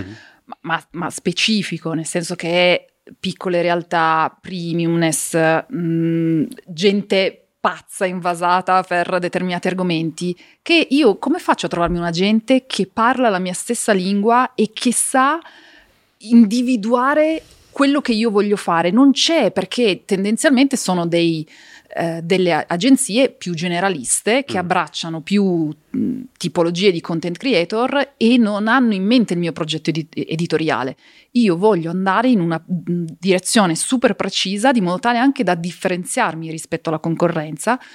Eh, piuttosto perderò Beh, sì, qualche significa na- contratto. navigare a vista così, cioè perché non c'è qualcuno che l'ha fatto prima di voi, cioè dai, la maggior parte dei creator oramai veramente lavora Ma io non sono No, creator, io voglio essere un siete? progetto editoriale che è diverso, cioè nel senso io voglio eh, produrre contenuti che vadano al di là di fare la singola marchetta. Io voglio Mm. eh, essere riconosciuta per il valore dei contenuti che io produco. Ok, ma la Paradossalmente- monetizzazione, cioè adesso voi al, al di là delle- YouTube, in questo momento è YouTube, Ah, YouTube, e non è, 100% YouTube più qualche no- non è Non, sos- non 100% ma il grosso. Esatto, non è sostenibile, non è sostenibile perché da un punto di vista ehm, finanziario hai un unico fornitore che se nel YouTube ogni cui- quanto paga? ogni mese. Mensilmente. Mm. Sì, sì. Paura. Eh, sì, difatti. eh, Solo che ogni mese ti arriva un numero che tu prendi per buono, non è che c'è Mm. tu una- non hai il controllo. Non hai il quelle cose. controllo. Sì, ci sono gli analytics che ti dicono, però il CPM lo decide l'algoritmo. non- E la visualizzazione lo decide l'argomento. Tu, tu non hai nessun tipo di controllo. Tu hai un- delle- degli ottimi analytics che ti permettono di monitorare la situazione, ma tu non hai nessun tipo di controllo. Quindi Soprattutto da un- quando esce il tuo video non sai se farai le views di domenica scorsa. Esatto. Quindi da un punto di vista di modello, no, no, è, è- red, non è green. Eh, però eh, a lungo io voglio avvicinarmi a essere un progetto editoriale e non a essere una piattaforma dove eh, fare, fare influencer marketing, che significa che io avrò la pubblicità all'interno dei miei servizi, però sarà fatta e, e- e- diverso rispetto a ragionare con oggi collaboro con il brand X, poi il brand Y, eccetera. E questo significa eh, incrementare le piattaforme su cui stiamo lavorando, significa creare dei servizi eh, rispetto a delle attività che stiamo facendo che magari potremmo monetizzare, che adesso bisogna... Prima le mettiamo, ritorniamo fra un anno e vediamo che cosa, siamo- che cosa abbiamo Esatto. sviluppato. Paura, paura, cioè tornate, Esatto. non so, cioè, E quindi significa eh, ragionare in maniera, in maniera diversa rispetto quindi a... avete delle idee, Sì. cioè avete Eh, già sì. delle- una Sì. strategia. Sì, sì, sì. Sì, assolutamente. e Bisogna capire come scaricare la terra. Esatto, bisogna scaricare la terra. Ade- adesso, insomma, il primo di febbraio mi sono staccata, quindi insomma, stiamo Sei ancora... staccato? Eh Mi sì, sono staccata lei, da- lei- Ah, scusa. Lei fino a gennaio Sì, aveva un altro lavoro. Ah, cazzo, è proprio Mm. da pochissimo. Eh sì. Ah. Ok, quindi adesso è il momento di, ok, mettiamo a fix the Figata, basics, Figata, ragazzi. fix the basics e poi ora si costruisce sui basics, però prima si fa quello. E, mm, e quindi l'obiettivo è fare, qual- non necessariamente seguire quello che fa... eh, Che fanno gli altri. che fanno gli altri, perché Mm. quella è la strada. Io voglio provare a trovare una strada nostra. Questo è un Comunque, po' lavorare con le agenzie che ti fanno da intermediario ci può anche stare. Mm. Il problema, come diceva Franci, è che si crea quel telefono. Per quanto tu possa briefare perfettamente l'agenzia, non sarai poi tu a interfacciarsi col brand, ma saranno loro. E Sì, quindi anche- ci sarà un minimo di telefono Anche senza perché fili. se sfanculi 3, 4, 5 clienti poi ti sfancula anche Bravo, l'agenzia. esatto, Dici, vabbè, esatto. vai a cagare. Capito, Esatto, esatto. Sì, quindi, quindi, boh, questo è un po' Beh, la ragazzi, siete in un momento veramente interessante questo. Sì, perché è il momento cose- in cui c'hai il foglio bianco davanti e Che è anche fare quello più tutto. spaventoso. Esatto, però Sì. no, è- a me non spaventa il È foglio come quando ti bianco. dicono argomento a piacere, Ma ok, che rimani così, no? e- e di fronte ai progetti che avete in mente, come intendete approcciarli? Cioè, nel senso, voi provate a fare qualcosa, vedete se funziona, se non funziona, cioè sperimentate, investite del denaro, cioè investite tempo. L'obiettivo è investire tempo e denaro. Eh, allora, Innanzitutto definire qual è la strategia di lungo. Ok. Io ho il mio OGSM dell'anno, quindi Io faccio finta di capire, faccio mhm. Sì. Lo GSM è una, se non sbaglio, una, una tabella inventata dal Boston Consulting Group dove tu eh, in una matrice banalissima hai objectives, goals, Goals, strate- strategies Ah, ok. and measures, Ok. di modo tale che tu hai quelle che sono le tue priorità dell'anno eh, e le monitori mensilmente. Quindi io al primo di gennaio ho fatto lo GSM del 2023 dove sapevo quali erano le mie debolezze e quindi e li- i miei punti di forza e ho definito quali erano le attività da fare. Quindi quello io ce l'ho e quello è il mio faro. Ehm, non mi ricordo più qual era la, la domanda. Sì, no, nel senso, mh, Cioè, come, che tipo di approccio hai? Nel senso, visto che vi state, come dicevo prima, navigando a Ah, vista. sì, scusa, hai ragione. E poi Cioè- ci sono, ok, nel momento in cui ho il GSM, io ho le priorità. Dopo che ho le priorità, a quel punto dico, ok, eh, qual è il cavallo su cui vogliamo puntare? Questo qua, si mette il budget, ovviamente non ci metti il, mm, tutti i soldi che o la va o la spacca, però insomma ci investi credendoci e, e dedicandoci del tempo e poi da lì capirai come aggiustare il tiro, perché di sicuro lo devi aggiustare per definizione, non è che decido che devo- quella è la strategia, devo andare da A a B con una strada lineare, la strada non sarà lineare e probabilmente il punto B si trasformerà in B1, B2, B3 e, e il mindset che tu devi avere relativamente a Prioritizzi il tuo tempo e Eh. qualcosa degli altri progetti alla fine non riuscirai a farlo e slitta. Eh, così. Figata, ragazzi. Eh, che donna ti sei trovato? Hai visto? Eh. No, Eh? no, p- potrebbe essere presa sia positivamente che Cioè, negativamente questa No, cosa. no, no. Ma che Meno male, coppia, che, cioè- meno- meno male che il CEO sono No, ancora io, eh. solo sulla carta però, perché poi in realtà sto lavorando più adesso di quando facevo il lavoro quello tradizionale. Eh, ovvio, ovvio. Eh, E tra l'altro, ecco, lavoro più adesso di quando facevo il lavoro tradizionale. Mi domando se avete dis- una disciplina interna nella coppia per smettere di parlare di lavoro, però non lo so perché tu hai detto che non, è- non capisci più se è lavoro o non è No. lavoro. La risposta è quella, cioè non, non vediamo più il lavoro come tale e, e il tempo libero come tale, è tutto un mischione, cioè il sabato e la domenica non esiste più, cioè non ti dico e sono tutti i giorni sabato e domenica, sono- sembra che non facciamo un cazzo se ti dico così, però non c'è più una, c'è un flow, c'è un flow continuo Eh, di, sì. di lavoro e Che divertimento che se- detto così lo so, sembra la vita più bella che esista. Eh, no, beh, guarda, è dove bisogna andare per forza. In realtà Al giorno d'oggi o fai così o non funzioni. cioè, Certo. nel senso, Ma allora, la gente lo percepisce. io non cambierei il mio c'era Lo-. Lorenzo Giovanotti che io e lui abbiamo visto che adesso è andato a fare, ha fatto questo, lui lo fa ogni volta che fa questi viaggi in bici, poi Ah, che figata, adesso ho fatto di nuovo. ha fatto quello sull'Ecuador e Aracataca. Aracataca Aracataca, e eh, Colombia e lui dice proprio questa frase fa allora innanzitutto io perché lui fa questi viaggi in bicicletta di cicloturismo estremi cioè veramente io spero che resista ancora a vivere perché sono veramente Sì, pesantissimi sì. e lui dice per me questa è ricerca e sviluppo cioè sembra che io mi sto divertendo poi è un po' preculo come lo siamo Chiaro. tutti noi Sì, chiaro. certo. Sembra che, ma è lavoro, è ricerca e sviluppo, sia per le cose che siamo detti prima sul viaggio, cioè il fatto che il viaggio, che hai detto anche Ti tu, stimola. il viaggio ti stimola, il viaggio ti aiuta a, a vedere le cose in maniera diversa e ad aprirti. Però lui dice anche il fatto che io viva delle emozioni di un certo tipo mi serve per poi trasferirle a chi ascolterà la mia musica. E quella roba lì è indispensabile per Certo. chi fa un lavoro creativo. Cioè non puoi non vivere tu in prima persona il godimento che poi darai a- ai tuoi... D'accordissimo. No, cioè è un po' d'accordissimo. quello. Cioè, quindi no, serve per i sensi di colpa che tutti noi credo Ah beh, la sindrome dell'impostore Eh, credo che non sì. abbandoni nessuno di Cioè, noi. Io ogni tanto ce l'ho, cioè Ah, questa- certo. infatti in Costa Rica sono stato punito. Dici vai a fare surf, money surfer, pam, punito, Noi, spaccati la- noi ce Detto l'abbiamo che- costantemente, però sappiamo anche che ci facciamo un mazzo tanto. Io mi rendo conto che le persone quando ci incontrano per la strada e ci fermano, eh, spesso ci guardano, col- alle volte ce lo dicono anche, che facciamo una bella vita, che Ma siamo sempre a facciamo mangiare. una bella vita, io sono Sì, molto contenta eh, no, della mia vita. Ma ovviamente, però il modo in cui lo intendono loro è non fate un cazzo dalla mattina alla sera. Questa è la traduzione di fate una bella vita. Le cose non stanno così. Noi la maggior parte del nostro tempo siamo lì. Sì, sì. eh, Questa settimana, tipo lunedì e martedì, non siamo usciti di casa. Poi a un certo punto, non mi ricordo, martedì siamo andati a fare la spesa. Solo C'era- perché pioveva, dai. dai. C'era, no, c'era una bella giornata, sapeva l'aria di, di estate così. E io dicevo, wow, ma è una figata, pazzesco. Oppure siamo andati a fare la colazione, non mi ricordo. Mhm. E io dicevo, ah sì, a un certo punto mi hai portato a fare colazione e io ho detto, scendiamo una, metro, una fermata di metro prima, per fare così, un pezzo a piedi. così faccio un pezzo a piedi e non ritorniamo subito in Sì, poi per, casa. per carità, non è che siamo chiusi in No. miniera a lavorare. No, eh. però dalle, poi- dalle 9 alle 18 siamo chiusi in casa. Però, però spesso nel- siamo lì che come, come due Criceti. criceti, perché giustamente poi i contenuti vanno scaricati a terra. Però siamo stracontenti, cioè è il- è un la- io non tornerei mai indietro. No, Mm. neanche io, è super. Ma non so se farò questo lavoro per tutta la vita, cioè mi, ri- mi ricollego a quello detto nei primi 5 minuti, magari ricambiamo e si evolve in qualcos'altro. Però cambi da una prospettiva diversa, cioè il fatto Certo. che sei passato attraverso questo progetto ti permetterà di affrontare il prossimo con una consapevolezza Esatto. ed una struttura diversa, sei d'accordo? Perché sei uscito dalla zona di...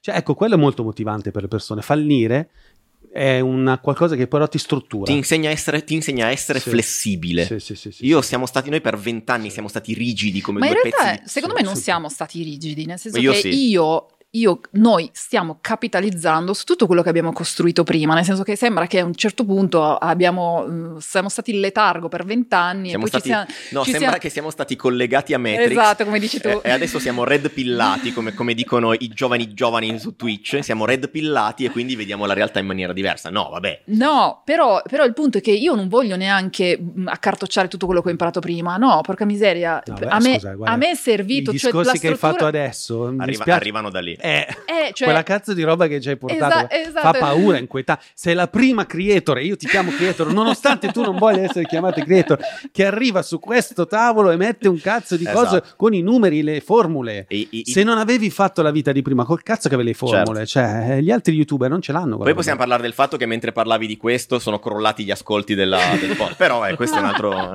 altro paio di mani. Eh, però no, perché è anche tanto numeri quello che facciamo, non è solo, solo creatività. Però eh, no, io sono super contenta di quello che ho fatto prima, sono sì. contenta però anche che ora sto facendo tutt'altro. A- aver lavorato sotto padrone per vent'anni non è da rinnegare. Ci ha non insegnato. è solo sotto padrone, in aziende estremamente strutturate, Certo, certo. con grandissimi challenge che ci venivano fatti, con una realtà che abbiamo sì. dovuto gestire. Tutto quello che impari poi te lo porti dietro, è come i puntini che si uniscono di...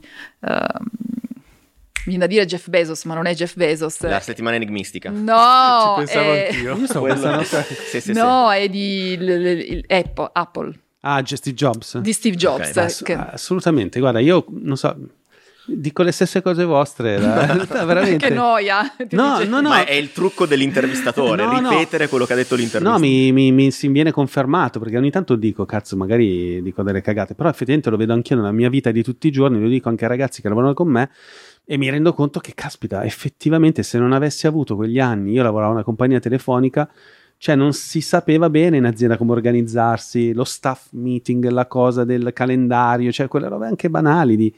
o- eh, oppure imparare anche, tu immagino che avrai imparato anche dai tuoi, i tuoi responsabili la leadership, no? Vedere come... Sì. Eh, quella cosa importante. Cioè se non hai mai visto un leader, come cazzo fai a diventare Certo. leader? Cioè è impossibile. Ma Leader come dicono i, buoni motiva- i e leader motivatori, cattivi. leader di te stesso soprattutto. O Come- se non hai mai, se non hai mai negoziato. Esatto. Cioè, mh, Esatto. ti contatta l'agenzia di turno, ti contatta il brand, devi avere anche delle skill da un punto Ma di infatti, vista. o que- banalmente conoscere quali sono le esigenze, cioè avendo lavorato certo. parte brand, noi sappiamo quali sono tutti i casini che ha il Perché brand, dall'altro lato ci siamo stati. dalla- dall'altro lato Ma ci siamo stati. Posso dire quindi- una cosa banale? Saper scrivere una cazzo di email. Posso dirlo? No, no, allora, io ho fatto vent'anni in un'azienda, ho lavorato per vent'anni in banca, in, in direzione però, non ero in agenzia, e lei ha lavorato, eh, lo sanno tutti, per Ferrero e poi negli ultimi anni per Amazon. Quindi diciamo che un'email in piedi la sappiamo mettere, no? Ma riceviamo ogni tanto delle robe, delle- non, non- non so neanche come chiamare, cioè della gente che non sa neanche proprio scrivere, un, formattare Beh, un'email. hai citato Steve Jobs, lui la prima cosa che faceva era le- vedere come scrivevano le persone ed era il 90% della selezione. Cioè, capisci? Se uno non Esatto, sa scrivere, non sa pensare, non sa... Sono d'accordo, quello è un biglietto da visita che già mi sta dicendo chi sei. Mhm. Eh, ma, ma non parlo dell'A senza H o dell'E senza accento, proprio anche non saperla formattare, non saper scrivere un oggetto. Non- cioè, ci sono un sacco di cose che prima ancora, che, poi chiude a sentiamoci, facciamo una call. Ma io prima di far la call, al 50% ti ho già conosciuto da come hai scritto quell'email. Mm. Cioè, bisognerebbe fare un po' di consulenza. Cioè, secondo me è un argomento su cui fare anche un po' di consulenza. Saper scrivere un'email. No, no, assolutamente è una cartina tornasole. Cartina tornasole pazzesca della qualità di una persona, della chiarezza mentale. Perché il problema di saper Sì, scrivere una mail è che poi- devi, essere, esatto, avere le idee chiare mo- prima. Molti, molti che non arrivano al punto, che ti fanno dei pre... quelli che ti scrivono due righe, o Oppure, quelli che te ne scusate, scrivono 150 e nelle prime 149 il discorso parla di loro, perché io, io, io... Ma scusa, ma per un attimo mi mandi un'email perché vuoi fare una, una collaborazione, ma mettimi- mettiti per un attimo, per un attimo nei miei panni. Qual è il mio valore... Empatia, empatia. il tuo vantaggio. Qual è il mio vantaggio, perdono, brava, qual è il mio vantaggio nel voler collaborare con te o nel voler anche solo rispondere alla tua email? Cioè, prova a pensarlo un secondo. Mi stai scrivendo perché vuoi la mia attenzione? Mettiti anche nei miei panni. No, gente che ti scrive 100 righe di cosa ha fatto, chi è, dove lavora, tutto quanto. E Ok, e io perché dovrei fare sta cosa? Sai come mi hanno chiesto una collaborazione qualche giorno fa? Io faccio foto. Di solito fotografo ragazze, però mi ha scritto un ragazzo. Ha scritto richiesta di collaborazione. Nell'oggetto. No, No, no, no, no, questo era il messaggio. Ah, nel messaggio, fantastico. Che cosa sono? Un chatbot che dice talk to human? E non lo- Esatto. cioè, bellissimo. Caro placeholder, nome utente. No, vabbè, lì è quando è bulk. Le, email- le mail però- bulk che le stani dopo Sì, un sì. secondo. No, era un messaggio su Instagram. Ah, Però, ok, Quindi ok. non è che devi scrivere chissà che cosa, però richiesta di collaborazione. Già Sì. io fotografo solo donne, tu sei uomo, quindi parti male. Quindi almeno impegni un po' troppo ermetico. E, allora, vabbè, c'è eh, Gabriele che saluto, che è un ragazzo che lavora con noi e fa un po' da redazione, fa- fa- monta i video insieme a Filippo che vedete nelle clip che facciamo in Money Surf. Eh, sì, ciao, con il Bazar Atomico. Mi ha proposto questa cosa di fare questa domanda alla fine dell'intervista e sperimentiamo, visto che abbiamo parlato di questo. Vi sentite persone di successo? Allora, innanzitutto questa domanda non c'è mai stata posta. Allora, Bravo, Ed è già una cosa. è già, già tanta cosa. allora, io non so, eh, perché bisognerebbe dare la definizione di, Di che cosa vuol dire una persona di successo. Io in questo momento sono estremamente soddisfatta di quello che sto facendo. Mm. Quindi, se la definizione è sei soddisfatta di dove sei, cosa fai, e sì, la risposta è sì, ma non perché sono mh, nota, poi parliamone, nel senso, o eh, sono su YouTube, non è, no- non è quello il punto. Il punto è sei soddisfatto, sei dove vorresti essere. A entrambe le, risposte, a entrambe le domande la mia risposta è sì, quindi... Sì, se quindi- vogliamo catalogare come persona di successo una persona che fa è riuscita a mettere in piedi quello che gli piace e, e ha ottenuto anche la fiducia e il seguito di altre persone, allora sì, assolutamente Anche perché sì. io avevo visto una- un grafico, un diagramma di Venn, o non mi ricordo cos'era, dove sostanzialmente eh, diceva come le, come le persone misurano il successo. Tipo al 50% era lo stipendio, eh, o all'85%, Eh. eccetera, o la, o la- o la definizione da un punto di vista lavorativo, che, che grading avevi, che titolo avevi, e poi tutto il resto. In realtà la torta, la- le fette sono molto più ampie eh, la salute, eh, il tempo libero, la famiglia, l'amore, eh, il- quello che fai, perché ovviamente eh, quello che fai come lavoro occupa gran parte del tuo tempo. Ehm, però è molto ricco quello che definisce una persona di successo. Quindi, visto che su molti aspetti della mia vita io sono soddisfatta, e anche se sono sempre insoddisfatta, nel senso che voglio cambiare, evolvere, fare di più, però io sono contenta, sono dove voglio Cioè essere. è gratificante quello che facciamo e allora da Esatto. quel punto di vista lì mi sento una persona di successo. Se dovessi basarlo sui soldi, mm, no, nel senso che non è la mia priorità. Cioè, è, è- è una, cioè, ovviamente poi... eh, Ovviamente è una priorità, ma non è Eh, l'unico, eh, Non è il driver. l'unico elemento di valutazione. Quindi questo sì. Chiarissimo. In realtà, mentre parlavi, mi è venuta in mente un'altra domanda. Di solito non, Sì. non facciamo domande perché diventa una conversazione in freestyle, però questa non me la volevo perdere perché secondo me è interessante. 7 per 8. È, è la più banale di tutte. È la più- per- cerco di modificarla rispetto a due anni fa quando siete venuti. Cosa avete imparato sul vostro lavoro che all'epoca non avevate ancora imparato, che vi ha permesso di ottenere dei risultati? Cioè, nel senso, proprio biecamente, nel montaggio dei video, mode Ok. che funzionano Allora, adesso. innanzitutto vorrei segnalare quest'ottimo podcast dove vengono, dove vengono fatte delle domande originali. perché di solito rispondiamo sempre alle stesse cose, quindi bravi. Ehm, allora, sicuramente eh, nel lavoro, soprattutto la parte più tecnica e operativa che svolgo io, io ritengo che ci siano tanti mestieri messi insieme. In nessuno mi sento arrivato e mi sento di poter dire adesso cacchio sono un figo in questa roba qua perché si vede anche nei nostri video che ci sono ancora un sacco di imperfezioni, però devo anche ammettere che vedo un sacco di passi avanti rispetto ai primi video e sono molto contento di imparare questi mestieri tutti contemporaneamente insieme, quindi un po' la regia, un po' saper fare l'attore, un po' scrivere i video, il montaggio, quindi mi sento molto cresciuto da questo punto di vista. Banalmente lo vedo perché una volta ci mettevo una settimana a montare un video. Tra oggi e ieri ne ho montato uno mm, in un, gio- in un giorno e mezzo perché ero preso bene, quindi l'ho montato quasi al volo. E alle volte mi stupisco e dico: Cazzo, ma ho già finito di montarlo? Siamo a martedì, posso già passare a quello dopo perché sono ancora abituato che io ci metto una settimana a montare i video, no? Quindi questo sicuramente sì.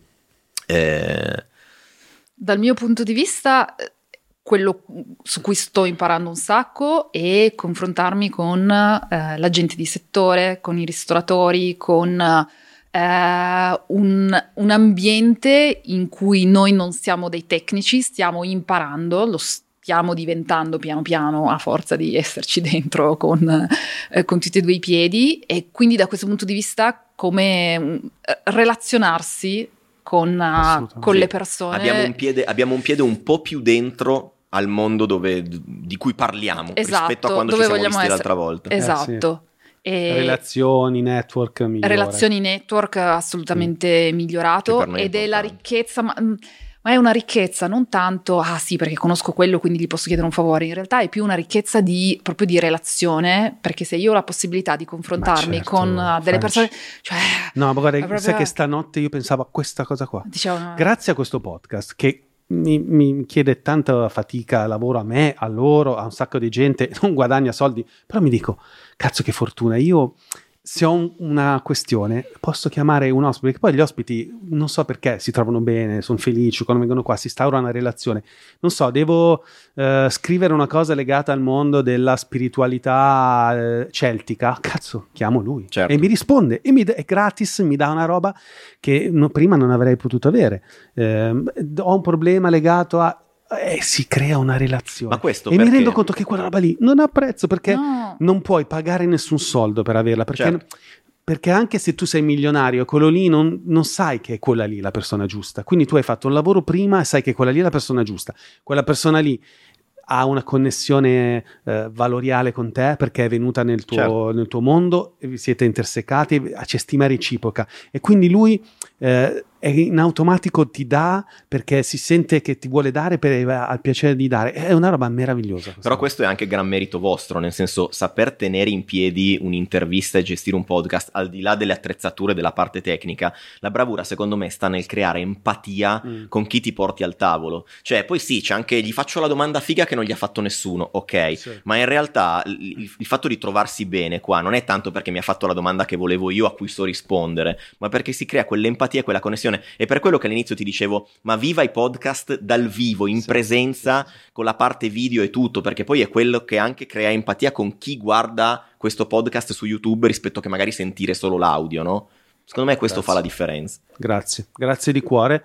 E mm, che dire, non, non diamo le vostre coordinate perché tanto oramai siete talmente famosi, però insomma, video di Giano e Franci li trovate su YouTube, cosa mangiamo oggi?